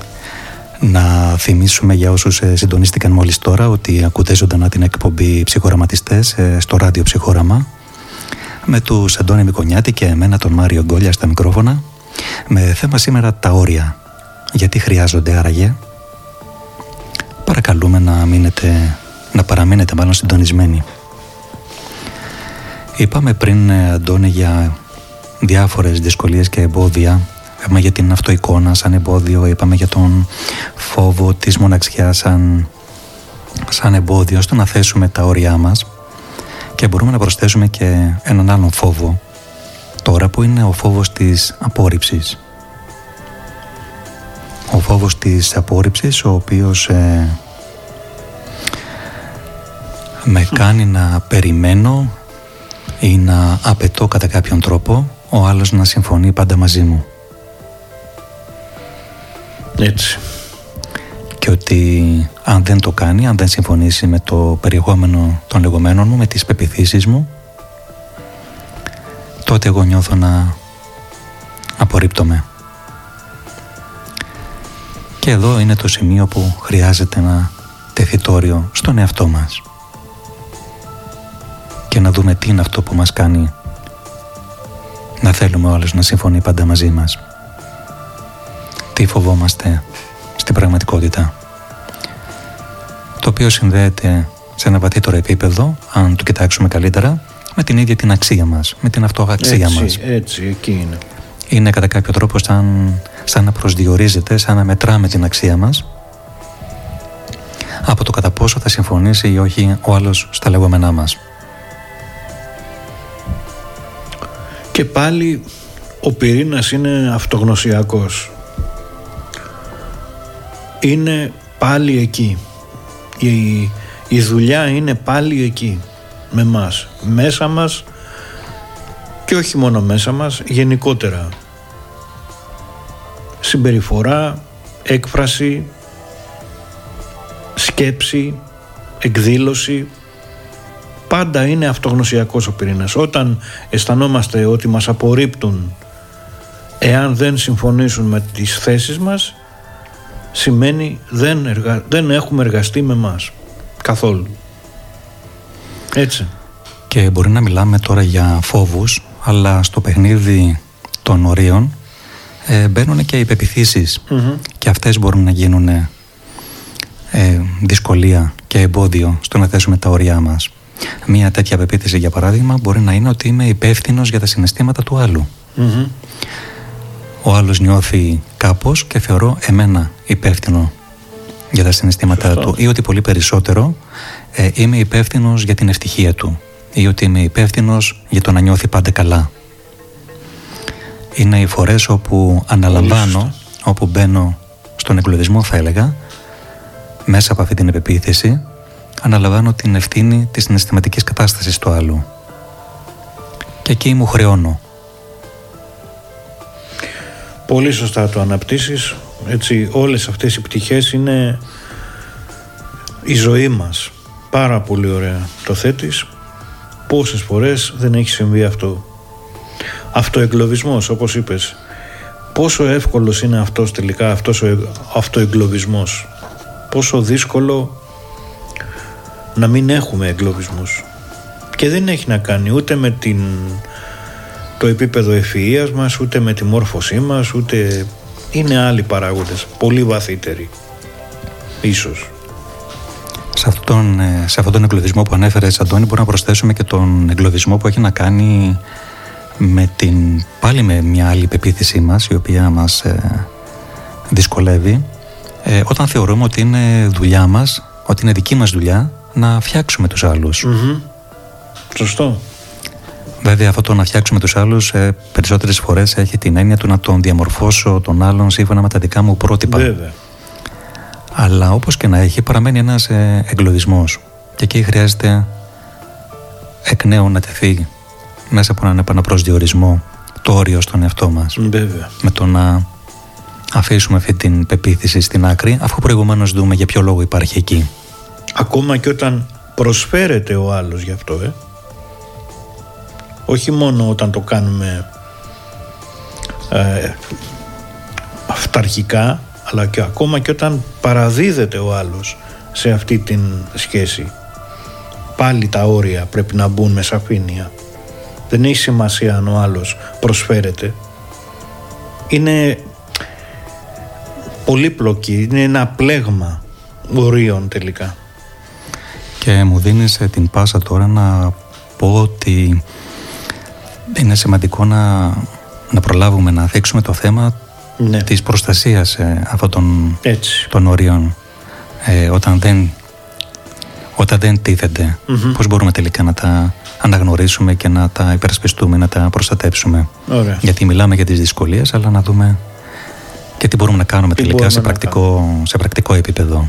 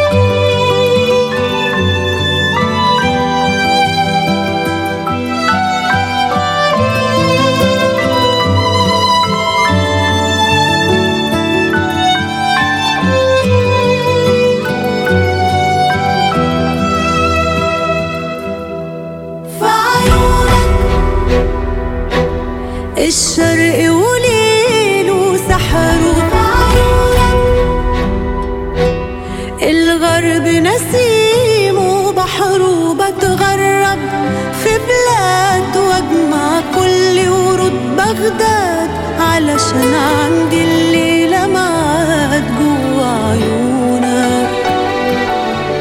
تيجي نسمة من بيروت على خد تفوت وحشني عيونك. في عيونك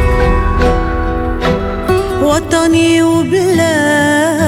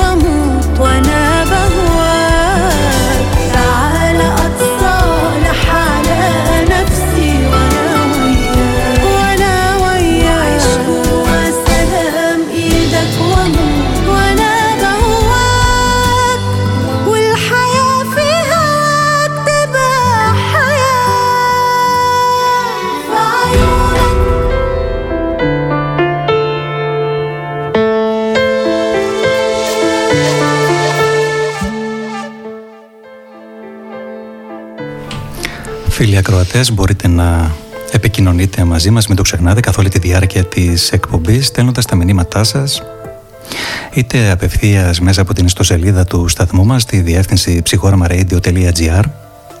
Κάτω-κάτω στην ιστοσελίδα μας θα βρείτε ένα φακελάκι, μπορείτε να το πατήσετε, να βάλετε μέσα το μήνυμά σας και να το στείλετε κατευθείαν σε εμάς. Θα έρθει αμέσως, σας διαβεβαιώνουμε γι' αυτό. Μπορείτε να στείλετε τα μηνύματά σας είτε μέσα από το προφίλ μας στο Instagram και στο Facebook. Εκεί μας, βρίσκε, μας βρίσκεται ως ψυχόραμα κάτω παύλα radio. Και φυσικά μπορείτε να στείλετε τα μηνύματά σας στον αριθμό Viber ή WhatsApp 697 43 42 481 Επαναλαμβάνω 697 43 42 481 Θα χαρούμε πολύ για την ε, συμμετοχή σας και όσο εσείς σκέφτεστε τι μήνυματα θα μας στείλετε, μπορούμε, Αντώνη, να προχωρήσουμε στο πρακτικό κομμάτι. Ναι. Τι γίνεται στο πεδίο της πράξης. Και όταν λέω τι γίνεται στο πεδίο της πράξης, εννοώ ε, να δούμε ποια είναι η σχέση μας με τα όρια, αλλά από το πρίσμα του πώς μπορούμε να τα προστατέψουμε κυρίως και να τα υπερασπιστούμε όταν αυτά παραβιάζονται. Πώς ξέρουμε Πώς πληροφορούμαστε ότι δεν προστατεύουμε επαρκώς τα ωριά μας; Μπορεί να, ακόμα και αυτό είναι υποσυζήτηση γιατί μπορεί να παραβιάζονται και να μην έχουμε ιδέα γι' αυτο Να μην το συναισθανόμαστε εκείνη τη στιγμή. Να αποδίδουμε κάπου αλλού την όποια δυσαρέσκεια μπορεί να νιώθουμε, την όποια δυσφορία μπορεί να νιώθουμε από την παραβίαση των ορίων να την αποδίδουμε σε οτιδήποτε άλλο εκτός από το ότι αυτό που συμβαίνει εκείνη τη στιγμή είναι ότι παραβιάζονται τα όρια μας. Σωστά. Έτσι για αρχή αυτό που θα ήθελα να μοιραστώ κι εγώ με το θέμα που φύγουμε είναι ότι τα... το πληροφορούμαστε αυτό ότι παραβιάζονται τα όρια μας από τις ε, ίδιες μας τις αντιδράσεις. Οι αντιδράσεις αυτές ε, Μπορεί να είναι είτε σωματικές, μπορεί να είναι μία ένταση, μπορεί να είναι ένα σφίξιμο, μπορεί να είναι μία πίεση που μπορεί να νιώθουμε, είτε συναισθηματικές. Μπορεί να είναι ένα ζόρισμα, μπορεί να είναι μια καταπίεση που νιώθουμε εσωτερική, ανεξήγητη, μπορεί να είναι ένας εκνευρισμός ή ακόμα και θυμός. Για παράδειγμα μπορούμε να πούμε ότι έτσι για να γίνεται και πιο σαφές αυτό που θέλουμε να πούμε. Αν αφιερώνω σε κάποιον περισσότερο χρόνο από όσο πραγματικά μπορώ να διαθέσω, τότε αργά ή γρήγορα είναι πολύ πιθανό να αρχίσω να αισθάνομαι μία πίεση. Ένα ζόρισμα ή και θυμό ακόμα. Νομίζω ότι ο θυμός, συγγνώμη, ε, ο θυμός είναι το καμπανάκι το πολύ... Ενδεικτικό. Πολύ. Είναι ένα δυνατό καμπανάκι, ο θυμός, και η γενικότερη δυσφορία που μπορεί να αισθανόμαστε όταν παραβιάζονται τα όρια μας. Γιατί αυτή η ένδειξη της, ε, του θυμού που λες μας πληροφορεί ότι μάλλον κάτι δεν πάει καλά με τα όρια μου. Με τα όρια που δεν θέτω κάτι δεν πάει και κάτω από αυτό το δεν θέτω τα όρια μου ίσως βρίσκεται και μια ακάλυπτη δική μου βαθύτερη ζωτική ανάγκη. Ναι. Στο παράδειγμα που αναφέρουμε, όταν για παράδειγμα, όπως είπαμε, αφιερώνω περισσότερο χρόνο από όσο πραγματικά μπορώ να διαθέσω, η βαθύτερη ανάγκη που δεν ικανοποιείται, που δεν καλύπτεται με το να μην βάζω τα όρια μου, είναι η ανάγκη μου για προσωπικό χρόνο. Η ανάγκη μου να κάνω πράγματα για μένα. Έτσι αυτή την ανάγκη μου την αφήνω στην άκρη, δεν βάζω τα όρια μου και ανταποκρίνομαι στο δικό σου αίτημα να συναντιόμαστε περισσότερο, να βρισκόμαστε περισσότερο, να ικανοποιώ το δικό σου αίτημα για συνέβρεση. Πολύ σωστά. Και συνύπαρξη. Και εκεί που είναι πολύ σύνηθες αυτό το σχήμα όπου κάποιος συστηματικά αυτοκακοποιείται δηλαδή αυτό στην ουσία λέμε έτσι δεν είναι διότι καταπιέζεται συνεχώς παραχωρεί όλο του τον εσωτερικό χώρο και χρόνο έχουμε ξεσπάσματα στο τέλος, έτσι είναι; Έχουμε ξεσπάσματα και πολλές φορές αυτός ο θυμός που αναφέραμε ε, μπορεί να εκφραστεί και να εκδηλωθεί ως θυμός ε, προς τον άλλον. Ναι. Ενώ στην ουσία πρόκειται για ένα θυμό προς τον ίδιο μας τον εαυτό που δεν, θέσαμε τα, που δεν θέτουμε τα όρια μάλλον. Βέβαια. Σου θυμώνω και εκδηλώνω θυμό προς εσένα ενώ στην πραγματικότητα είμαι θυμωμένος με τον ίδιο μου τον εαυτό. Θυμώνω δηλαδή που σου αφιερώνω περισσότερο χρόνο από όσο θα ήθελα να διαθέσω. Και έτσι αυτός ο θυμός παραμένει ένας ανέκφραστος θυμός προς τον εαυτό μας. Σωστά. Αν μπορούσα να δώσω έτσι μια... Πώς να το πω... Όχι ακριβώς οδηγία, αλλά κάτι που εμένα με βοηθά να, να είμαι περισσότερο υποψιασμένος στις περιπτώσεις που νιώθω έτσι μια γενική δυσφορία είναι ότι κάθε φορά που την αισθάνομαι ή μια ενόχληση ή κάτι που δεν μπορώ ακριβώς να προσδιορίσω είναι μια καλή ευκαιρία να εξετάσω αν αυτή η δυσφορία μου, αν αυτός ο θυμός ο ανεξήγητος για παράδειγμα ε, συνδέεται, σχετίζεται ακριβώς με την έλλειψη αναγκαίων ορίων στη σχέση μας με τους άλλους. Δηλαδή μήπως αυτή τη στιγμή είμαι θυμωμένος ή νιώθω αυτή τη δυσφορία απέναντί σου; Επειδή στην πραγματικότητα κάτι γίνεται με τα όρια που έχω ανάγκη εγώ. Μήπως έχω αφήσει στην άκρη κάποια δική μου ανάγκη. Αν ικανοποιείται και εκδηλώνεται σαν θυμός προς εσένα. Δεν ξέρω, είναι κάτι που εμένα Ναι. μου είναι πολύ βοηθητικό να το έχω στην άκρη του μυαλού μου στις περιπτώσεις που νιώθω, μπορεί να νιώθω δυσάρεστα και ανεξήγητα δυσάρεστα απέναντι στον άλλον. Ναι.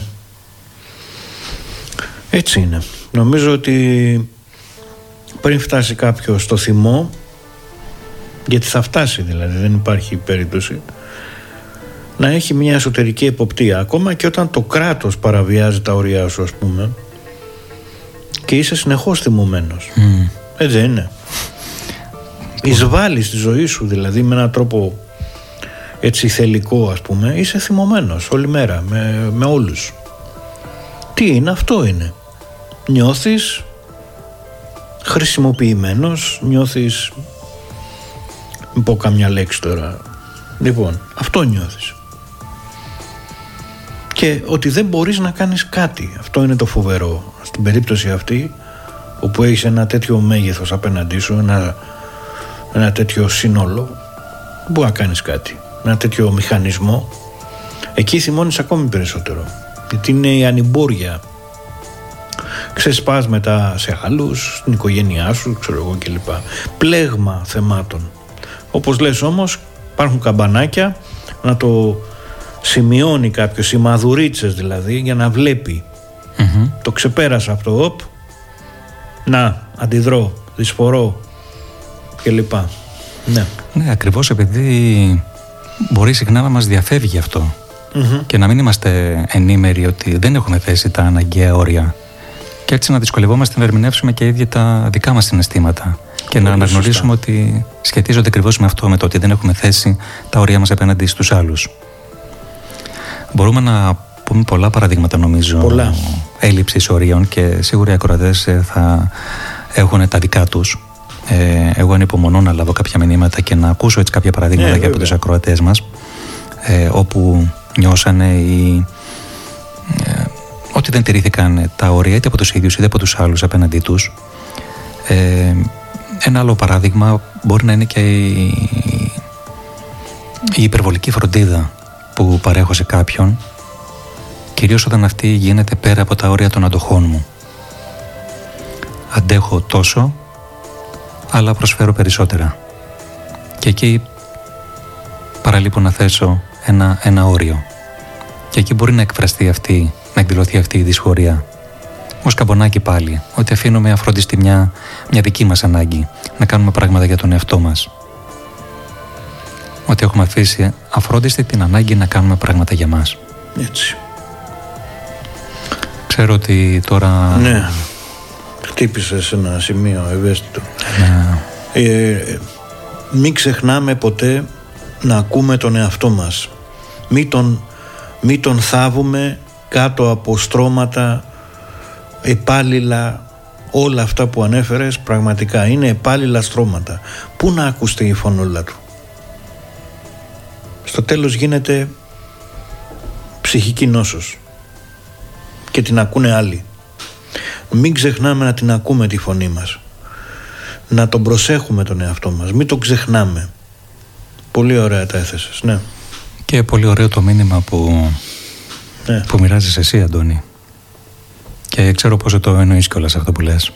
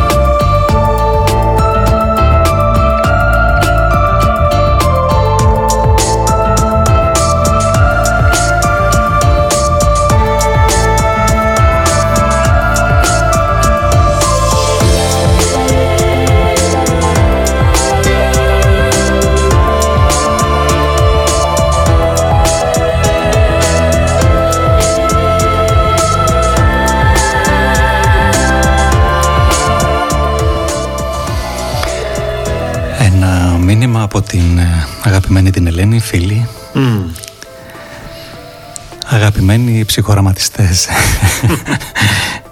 Ένα από τα πιο σημαντικά θέματα της ζωής μας ανοίγεται από εσάς μπροστά μας σήμερα. Εμένα με βασανίζει γιατί δεν βάζω τα όρια. Παρόλο που κάθε φορά που παραβιάζω τα δικά μου όρια, ο εαυτός μου παραπονιέται και νευριάζει με τους άλλους, αλλά βασικά με μένα. Σήμερα που είναι η μέρα των γενεθλίων μου, ελπίζω να μην είναι τυχαία η εκπομπή σας ναι. και να είναι η αρχή για να ξεκλειδώσω κι εγώ και οι και όλοι οι ακροατές στην προστασία των, ε, των ορίων μας. Θερμές ευχές Ελένη. Πολλές θερμές ευχές ε, και από μένα Ελένη. Εγώ τις έχω μοιραστεί ήδη μαζί ναι, σου. Ναι, εγώ δεν είχα πει. Ναι. Ωραίο, ναι. ωραίο μήνυμα. Ε,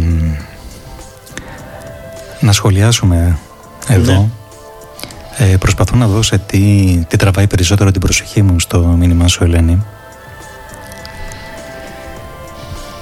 Και θα σταθώ νομίζω σε αυτό που γράφεις ότι ο εαυτός μου παραπονιέται και νευριάζει με τους άλλους αλλά βασικά με μένα.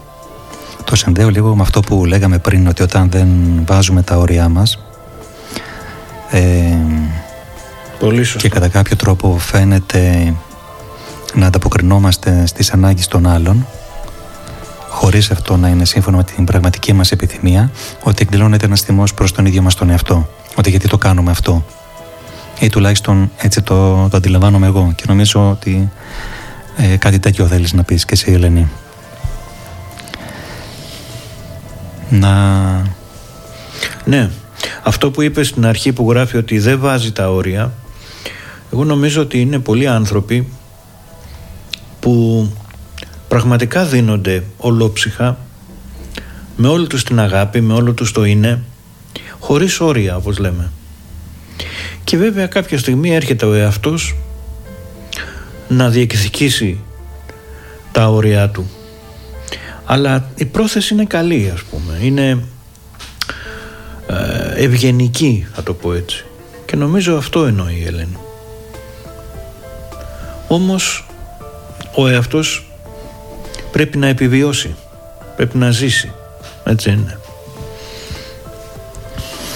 σε αυτό που έθεσε μόλις η Ελένη να σε ευχαριστήσουμε ξανά ναι. Ελένη και πάλι πολλές, ε, πολλές ευχές, ευχές. Πολλές ευχές.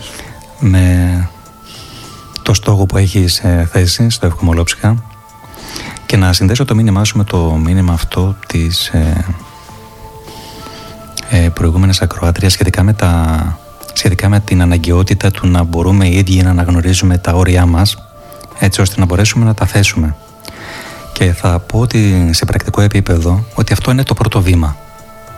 Η αναγνώριση ακριβώς αυτή, η αναγνώριση των δικών μας ορίων. Αν δεν γνωρίζω τα όρια μου, δεν μπορώ και να τα υπερασπιστώ. Σωστά. Και όπως είπαμε πριν, ο τρόπος για να γνωρίσουμε τα όρια μας είναι μέσα από τις αντιδράσεις μας, όπως το περιγράψαμε πριν, μέσα από τις ε, σκέψεις, μέσα από τα συναισθήματα που κάνουμε, ε, τη δυσφορία, τη δυσαρέσκεια, όλες αυτές τις αντιδράσεις πρέπει να τις λαμβάνουμε υπόψη και να τις ακούμε, τι έχουν να μας πούν. Βέβαια τώρα φύγεται ένα άλλο θέμα, το κατά πόσο έχουμε επαφή με όλα αυτά. Γιατί η αναγνώριση αυτή προϋποθέτει και να είμαι σε κάποια επαφή με τον εαυτό μου. Σωστό. Τόσο με τις σκέψεις μου όσο και με τα, αυτό, και με τα συναισθήματά μου. Μεγάλο κεφάλαιο αυτό. Σωστό. Έχω επαφή. Εκεί νομίζω ότι και το έργο του, της θεραπείας είναι, είναι συγκλονιστικό. Ε; Γιατί φέρνεις σε επαφή όλο αυτόν τον κόσμο. Ε; Και να γίνει μια πρώτη προσέγγιση. Φοβερό. Όταν παραμένει ένα πεδίο άγνωστο ή μη οικείο, αν δεν είναι άγνωστο. Ναι, είναι λοιπόν το πρώτο βήμα. Είναι αυτό. το πρώτο το βήμα. Πρώτο βήμα ναι. Αν υπάρχει πρώτο βήμα, πάμε στο δεύτερο, το δεύτερο βήμα. Αναγνωρίζω τα όρια μου, Αντώνη, και στη συνέχεια χρειάζεται να σε ενημερώσω. Μμ. Να σε ενημερώσω ότι αυτά παραβιάζονται από σένα. Και όχι μόνο να σε ενημερώσω ότι παραβιάζονται, αλλά και να σου πω πώς νιώθω γι' αυτό. Όταν ε, είναι σημαντικό πολύ, όταν νιώθουμε ότι παραβιάζονται τα όρια μας, να φροντίσουμε να το κοινοποιήσουμε αυτό στον άλλον. Να Ναι. τον ενημερώσουμε, να ενημερώσουμε το πρόσωπο που τα παραβιάζει. Σωστό. Όπως όπως είπα και πριν, είναι πολύ συχνό το φαινόμενο οι άλλοι να, ακόμα και να αγνοούν ότι παραβιάζουν τα όρια μας με κάτι που κάνουν ή δεν κάνουν. Ε, πολύ γρήγορα θα αναφέρω πάλι το παράδειγμα το δικό μου το, στο αρχικό μοίρασμα που είπα με το σκύλο του, του γείτονα Ναι. όταν ε, ενημέρωσα ότι ενοχλούμε και διαμαρτυρήθηκα στη συνέχεια γι' αυτό η αντίδραση που έλαβα ήταν ότι ο σκύλος γαβγίζει επειδή θέλει να μπει μέσα Ναι. Ούτε καν ότι αυτό μπορεί να είναι ενοχλητικό για το γείτονα. Ε, έχω και προσωπικά πολλά παραδείγματα όπου φαίνεται η αναγκαιότητα να το δηλώνουμε αυτό. Να ενημερώνουμε τον άλλον ότι ξέρεις, εδώ παραβιάζεται ένα όριό μου και νιώθω έτσι. Χρειάζεται να το, να, το, να το εξηγήσουμε αυτό και πόσο σημαντικό είναι για μας αυτή η παραβίαση του συγκεκριμένου ορίου. Έτσι. Αν για παράδειγμα κάποιος μας στείνει συστηματικά στα ραντεβού μας, ε, μπορούμε να το πούμε κάτι σαν ξέρεις, όταν κάθε φορά με στείνεις, νιώθω ότι δεν με υπολογίζεις ή ότι ε, δεν είμαι σημαντικός για σένα. Ότι ο ελεύθερος χρόνος μου δεν είναι σημαντικός και δεν νιώθω καλά με αυτό. Βεβαίως. Έτσι. Σωστό λοιπόν. Το δεύτερο βήμα είναι αυτό. Το τρίτο είναι Θέλεις να μαντέψεις; Μπορώ να σου δώσω μια ευκαιρία ποιο είναι το τρίτο. το τρίτο βήμα είναι να εκφράσουμε ότι αυτό δεν είναι αποδεκτό από εμάς. Δηλώνουμε δηλαδή προς το πρόσωπο που παραβιάζει τα όρια μας ότι αυτό δεν είναι κάτι αποδεκτό. Δεν είναι επιθυμητή δηλαδή από εμάς η παραβίαση των όριων μας. Ότι δεν είναι εντάξει να συμβαίνει κάτι τέτοιο. Και αυτό το εκφράζουμε ρητά και κατηγορηματικά. Να γίνει σαφές αυτή η διαμαρτυρία και το παραπονό μας.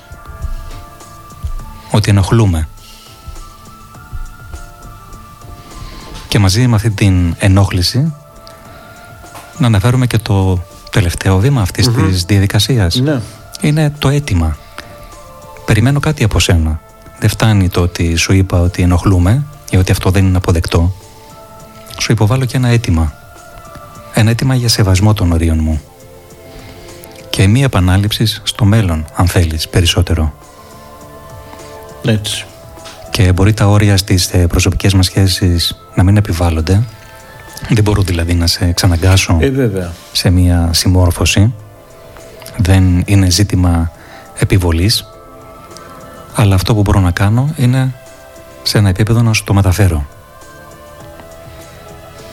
Εκτός βέβαια και αν πρόκειται για δικαιώματα που παραβιάζονται, όπου εκεί τίθεται θέμα εξαναγκασμού με νόμιμους Με ε, τρόπους, και δικονομικούς ε, τρόπους. Σωστά. Βεβαίως.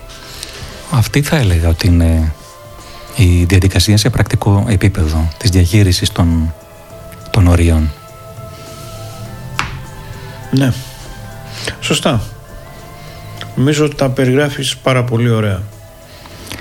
Και μπορούμε να σταθούμε ίσως και λίγο περισσότερο στο θέμα της επιβολής των ορίων, στο κατά πόσο νομίζουμε ή είναι εφικτό να επιβάλλουμε τα όρια στους άλλους και κυρίως ε, σε σχέση με τα παιδιά, με τη σχέση με τα παιδιά μας. Μμμ. Ναι, ναι. I like the sound of your heartbeat. Your pulse is pushing against me. I'm good when you You keep me warm in your bloodstream. You keep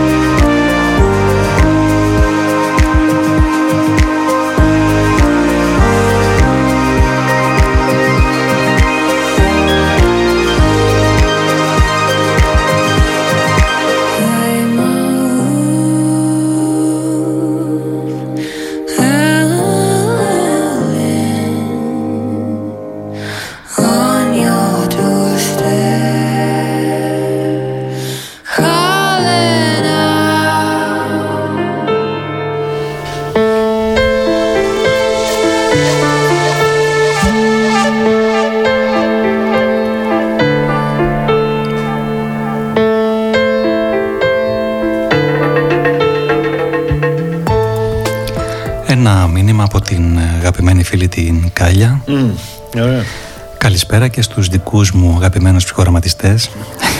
Νομίζω σήμερα ήδη έχω πάρει μια πολύ ισ- ισχυρή δόση έτσι, κολακίας θα πω. Αλλά και ικανοποίησης, Αντώνη. Ναι. Πολύ ενδιαφέρουσα και η σημερινή εκπομπή. Συμπληρωματικά πέρα από τη δική μας εσωτερική φωνή, πέρα από το σώμα που πάντα λέει την αλήθεια, χρειάζεται να ακούμε προσεκτικά και τη φωνή του άλλου. Συχνά ένας σημαντικός καθρέφτης είναι ο σύντροφος, ο φίλος, ο δικός μας πολύτιμος άλλος και είναι σημαντικό να επεξεργαστώ και να συμπεριλάβω την εικόνα που μου δίνει για να αναπροσδιορίσω τα όρια τα δικά μου, τις αντοχές, τις προσδοκίες, τις προγραμματισμένες πεπιθήσεις από το παρελθόν και έπειτα να πορευθώ πιο ελεύθερο στην πορεία μου και στο κοινό μας μαζί, με νέα όρια, περισσότερη αυτογνωσία. Σας ευχαριστούμε πολύ. Ωραίο μήνυμα. Πολύ ωραίο. Και προσθέτει σε όσα έχουν ήδη υποθεί κάτι πάρα πολύ σημαντικό, όπως λέει και η Κάλια, τη φωνή του άλλου. Γιατί πράγματι ο άλλος έχει μια εικόνα, ο σύντροφος, ο πολύτιμος άλλος, από την άλλη επίδρασή του μαζί μας σε, σε μια στενή σχέση ή σε μια φιλική σχέση ναι. και μπορεί να προσφέρει ένα πολύτιμο υλικό Βέβαια. σχετικά με το ζήτημα των ορίων των δικών μας. Πράγματι. Το οποίο όπως λέει και η Κάλια μέσα από μια νέα επεξεργασία ή μάλλον μέσα από, ναι, μέσα από αυτή την επεξεργασία μπορεί να επιτευχθεί ένας νέος επαναπροσδιορισμός των, Σωστό. των ορίων και να είναι αποφελής και για τους δύο. Γιατί αυτό είναι το ζητούμενο. Ή μάλλον αν πούμε ότι το ζητούμενο είναι η αρμονία στη σχέση ναι. και η ομαλότητα χωρίς αυτό να σημαίνει ότι αποκλείονται πάση θυσία οι συγκρούσεις οι οποίες είναι αναπόφευκτες αλλά το δυνατόν περισσότερη αρμονία. Αυτό ναι, είναι πολύ πολύ ωραία αυτή η διάσταση. Ότι λαμβάνω υπόψη μου αυτό το ε, το πληροφοριακό υλικό που μου δίνει ένας πολύ στενός φίλος, ένας ε, έτσι ένας άνθρωπος δικός μου. Και με βοηθάει στην αυτορύθμιση μου, ας το πω έτσι. Βέβαια. Σε ευχαριστούμε πάρα πολύ Κάλια για το ναι. πολύτιμο μήνυμά σου. Είπαμε ότι μία... Μάλλον είπαμε ότι θα αναφερθούμε στη σχέση με τα παιδιά και ναι, στο θέμα των, ε, των ορίων όπου εκεί αναδύεται ε, πολύ έντονα η, η ανάγκη της, ε, της οριοθέτησης και πο, πολύ συχνά να πω ότι μπορεί σαν γονείς ή γονείς να παραφερθούν στην προσπάθειά τους να οριοθετήσουν τα παιδιά. Όπου μπορεί να γίνει αυτή η προσπάθεια με συνοδεία έντασης ή με φωνές. Αντί να γίνει με έναν μαλακό και ήρημο τρόπο. Γιατί είναι σημαντικό να πούμε ότι έχει σημασία ο τρόπος που θέτουμε τα όρια μας. Σωστά το ότι μιλάμε για τα όρια μας δεν μας δίνει το δικαίωμα να πάρουμε ένα μπιστόλι και να και να πάρουμε κεφάλια Έτσι. ή να υπεραμεινθούμε επειδή παραβιάζονται τα όρια μας και πολύ περισσότερο ότι αυτό δεν θα γίνει με έναν τρόπο που έχει μέσα στοιχεία φυσικού εξαναγκασμού. Και με αυτή την έννοια, όπως είπαμε και πριν, δεν επιβάλλονται τα όρια, αλλά τίθενται μέσα σε ένα πλαίσιο ομαλό, αρμονικό και ίσως και υπό διαπραγμάτευση πολλές φορές. Ναι. Η... Από την άλλη, σε αυτό που συζητάμε σε σχέση με τους γονείς είναι ενδιαφέρον το πώς εύκολα μπορεί να υπάρξει μια σύγχυση στα παιδιά σε σχέση με το θέμα των ορίων όταν αυτά δεν είναι κοινά από τους γονεις Άλλα όρια θέτει ο πατέρας, άλλα όρια θέτει η μητέρα. Ναι. Το παιδί περιέρχεται σε μεγάλη σύγχυση και προτιμά να μην τηρήσει κανένα από τα δύο και γίνεται το, το μεγάλο πανηγύρι. Είναι η συνεχής και καθημερινή ζωή στα σπίτια αυτή. ο καλός και ο κακός γονιός, εξαγορά με δωράκια ο ένας, ε, βγάζει τη βέργα ο άλλος. Ναι, είναι η γνωστή... Είναι κουρασμένοι και οι γονείς πάρα πολύ νομίζω από... και δεν έχουν υπομονή. Ε, πάνε εύκολα στο τελευταίο στάδιο. Δηλαδή τιμωρία ακόμα και χτυπήματα κλπ. Πάνε αμέσως. Κόποση, νεύρα, τα δικά τους θέματα, πολύπλοκο θέμα, μεγάλο θέμα αυτό. Όμως τα παιδιά πρέπει να οριοθετούνται, έτσι, να μάθουν ότι υπάρχουν όρια με ωραίο τρόπο και να τα τηρούν. Μπορούν να το μάθουν. Έτσι είναι. Τα οποία όρια, όπως λες Αντώνη, να πούμε επιπρόσθετα ότι πρέπει να είναι σαφή Ναι. στα παιδιά. Να μην είναι Σωστά. αόριστα ή Σωστά. στο περίπου. Θα Βεβαίως. πρέπει να είναι σαφές το τι περιμένει ο γονέας από το παιδί και να είναι σταθερό το όριο. Έτσι ώστε να μπορεί να εκλειφθεί και σοβαρά από το παιδί.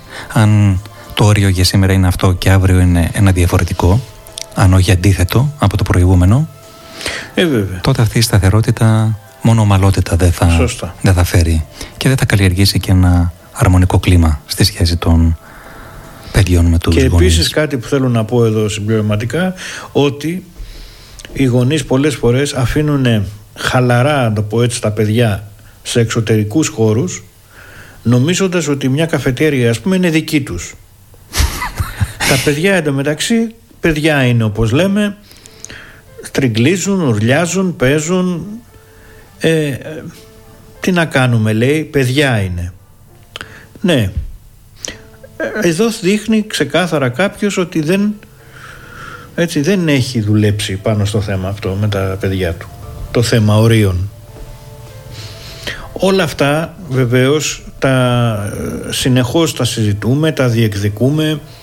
Δεν λέει κανείς να γίνει αστυνομικός ή χωροφύλακας που λέγαμε παλιά. Πρέπει όμως να τίθενται όρια και να καταλαβαίνεις, να μαθαίνεις ε, την ε, θέση σου τελικά μέσα στον κόσμο σε κάθε ηλικία αυτό είναι τις ορίζουσες σου τις συντεταγμένες σου πως θα γίνει; Είπες ε, μόλις ότι πρέπει να τίθενται τα όρια και θα συμπληρώσω και εγώ πάνω σε αυτό και να πω ότι είναι σημαντικό να τίθενται ναι. και θα πούμε στη συνέχεια έτσι πολύ γρήγορα, αν μπορούμε να τα συνοψίσουμε κάπως όλα γιατί ακριβώς είναι σημαντικό με βάση όσα είπαμε ήδη και έχουμε συγκρατήσει στο Ναι. μυαλό μας.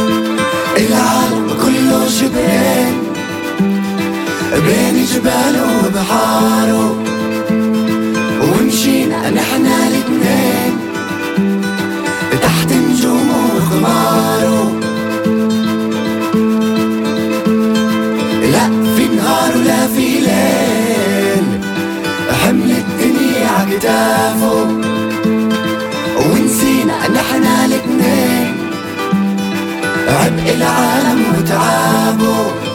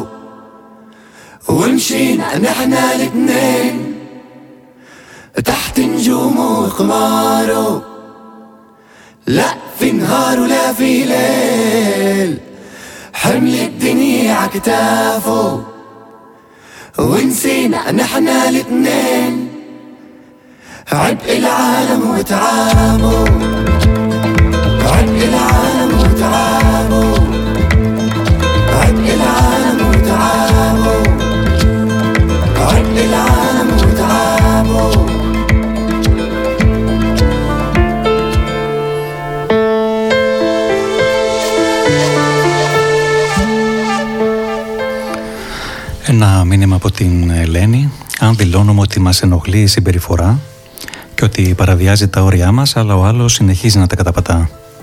Τότε τι κάνουμε; Τι κάνουμε;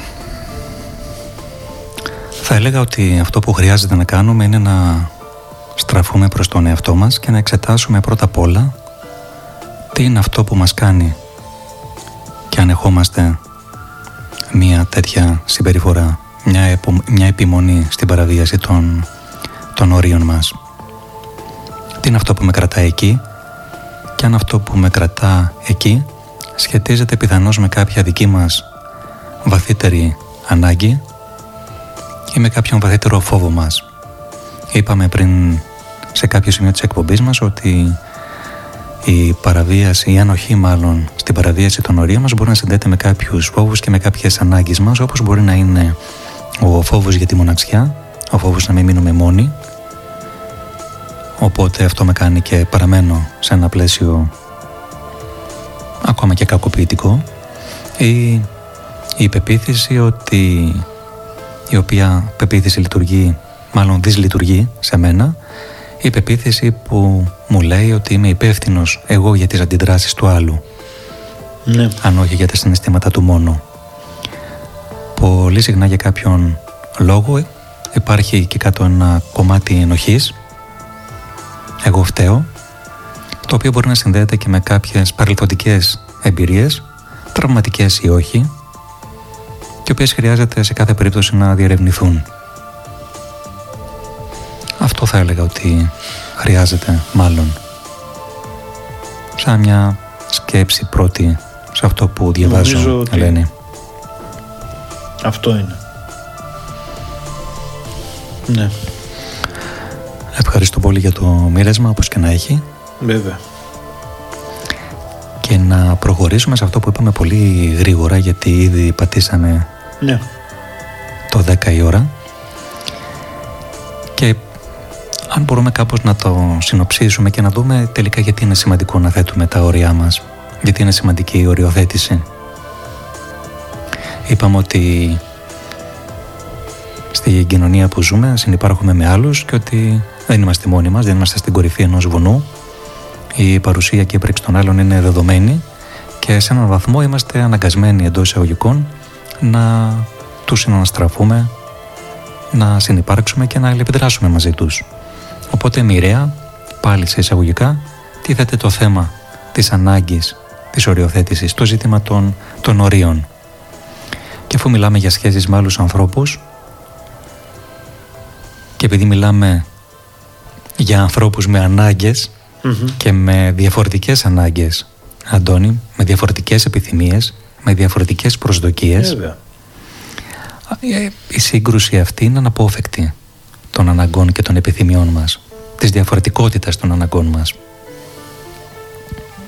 Οπότε μέσα από την θέση των ορίων μπορούμε αυτές τις ε, συγκρούσεις να τις διευθετήσουμε και να πετύχουμε κάτι πιο αρμονικό στη σχέση μας με τους άλλους. Ναι, το κατά το δυνατόν. Είναι ένα παράδειγμα του γιατί είναι σημαντική η οριοθέτηση ή επίσης ότι μέσα από αυτήν προστατεύουμε ακόμα και τα δικαιώματά μας. Το δικαίωμά μας στην ησυχία, το δικαίωμά μας στην ιδιοκτησία, στην περιουσία μας. Ε, μέσα από αυτήν προστατεύουμε την ζωτικές μας ανάγκες, σωματικές, σεξουαλικές, συναισθηματικές, όλο το φάσμα των, των αναγκών μας. Και γι' αυτό τώρα το συνδέω το, το θέμα αυτό και με την προηγούμενη εκπομπή μας όπου μιλήσαμε περισσότερο διεξοδικά για την ανάγκη της αυτοφροντίδας η οποία έχει αναπόσπαστο στοιχείο την ανάγκη για την οριοθέτηση τόσο τη δική μας όσο και των, και των άλλων. Βεβαίως. Και ήθελα να πω εδώ κάτι που σκεφτόμουν αν και νομίζω ότι με πληρότητα τα έχεις αναπτύξει όλα ακόμα και αν φιλοσοφικά εντός εισαγωγικών εντός παρένθεσης pearls ας πούμε ε, διαφωνούμε ή δυσφορούμε με αυτό που λέμε κοινωνικό σύνολο ή εδώ μπορώ να θυμηθώ και πολλούς άλλους στοχαστές και διανοητές όταν ζούμε μέσα σε αυτό έχουμε όρια ακόμα και αν φιλοσοφικά έχουμε αναπτύξει άλλες θέσεις τις οποίες υπερασπιζόμαστε κλπ. Ε, τα όρια τίθενται έτσι ή αλλιώς από τη στιγμή που είμαστε μέλη κοινωνικού συνόλου, μιας ομάδας. Και αυτό δεν μπορεί να είναι, ε, δεν μπορεί να καταστρατηγείται από τις αριστοκρατικές φιλοσοφικές μας αντιλήψεις περί ε, του εγώ το οποίο θα θριαμβέψει ας πούμε. Λοιπόν αυτά είναι απαράδεκτα κατά τη γνώμη μου. Ψυχόραμα Radio. Με την ψυχή ακούς καλύτερα.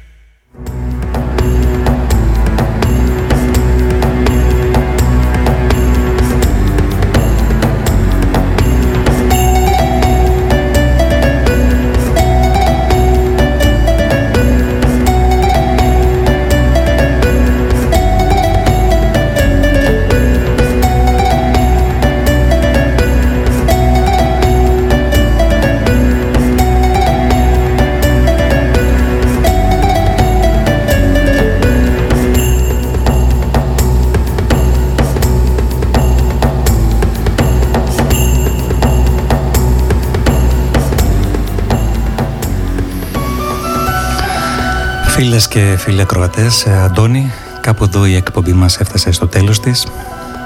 Να πούμε ότι ήταν ιδιαίτερη η χαρά μας που το σημερινό θέμα ήταν προτινόμενο από φίλους της εκπομπής και που κατά κάποιον τρόπο ήταν συνέχεια της προηγούμενης εκπομπής μας με θέμα την, ε, την αυτοφροντίδα.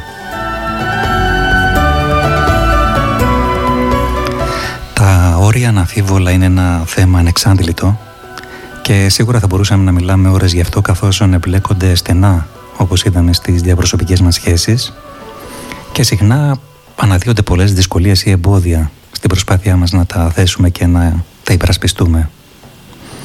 Ελπίζω όμως να δώσαμε ή έτσι θέλω να πιστεύω ένα μικρό στίγμα από την προσέγγιση μας μέσα σε αυτή την διορία εκπομπή μας.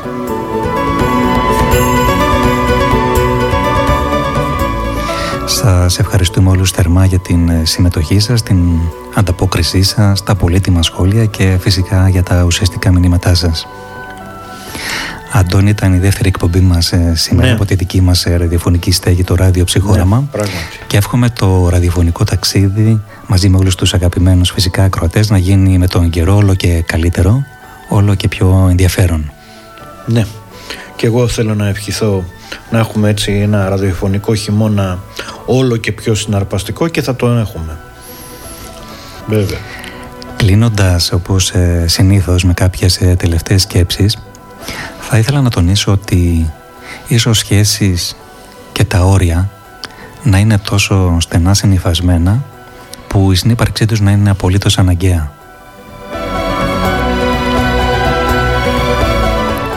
Ίσως η ίδια η φύση των διαπροσωπικών μας σχέσεων προϋποθέτει τα όρια επειδή φαίνεται πως χωρίς αυτά το εμείς δεν μπορεί να λειτουργήσει αρμονικά. Φαίνεται πως αν δεν υπάρχουν καθόλου όρια σε μια διαπροσωπική σχέση το εγώ δεν βρίσκει το οξυγόνο που χρειάζεται για να αναπνεύσει ή τον απαιτούμενο χώρο για να υπάρξει και να ανθίσει. Έτσι από αυτή την οπτική ίσως μπορούμε να ισχυριστούμε ότι αυτά τα λειτουργικά όρια είναι το οξυγόνο των σχέσεών μας και αν η λέξη όριο ταυτίζεται συνδρομικά με κάποιον περιορισμό Σε αρκετές περιπτώσεις πρόκειται για έναν περιορισμό όχι για να εμποδίσει την ελευθερία αλλά για να την επιτρέψει.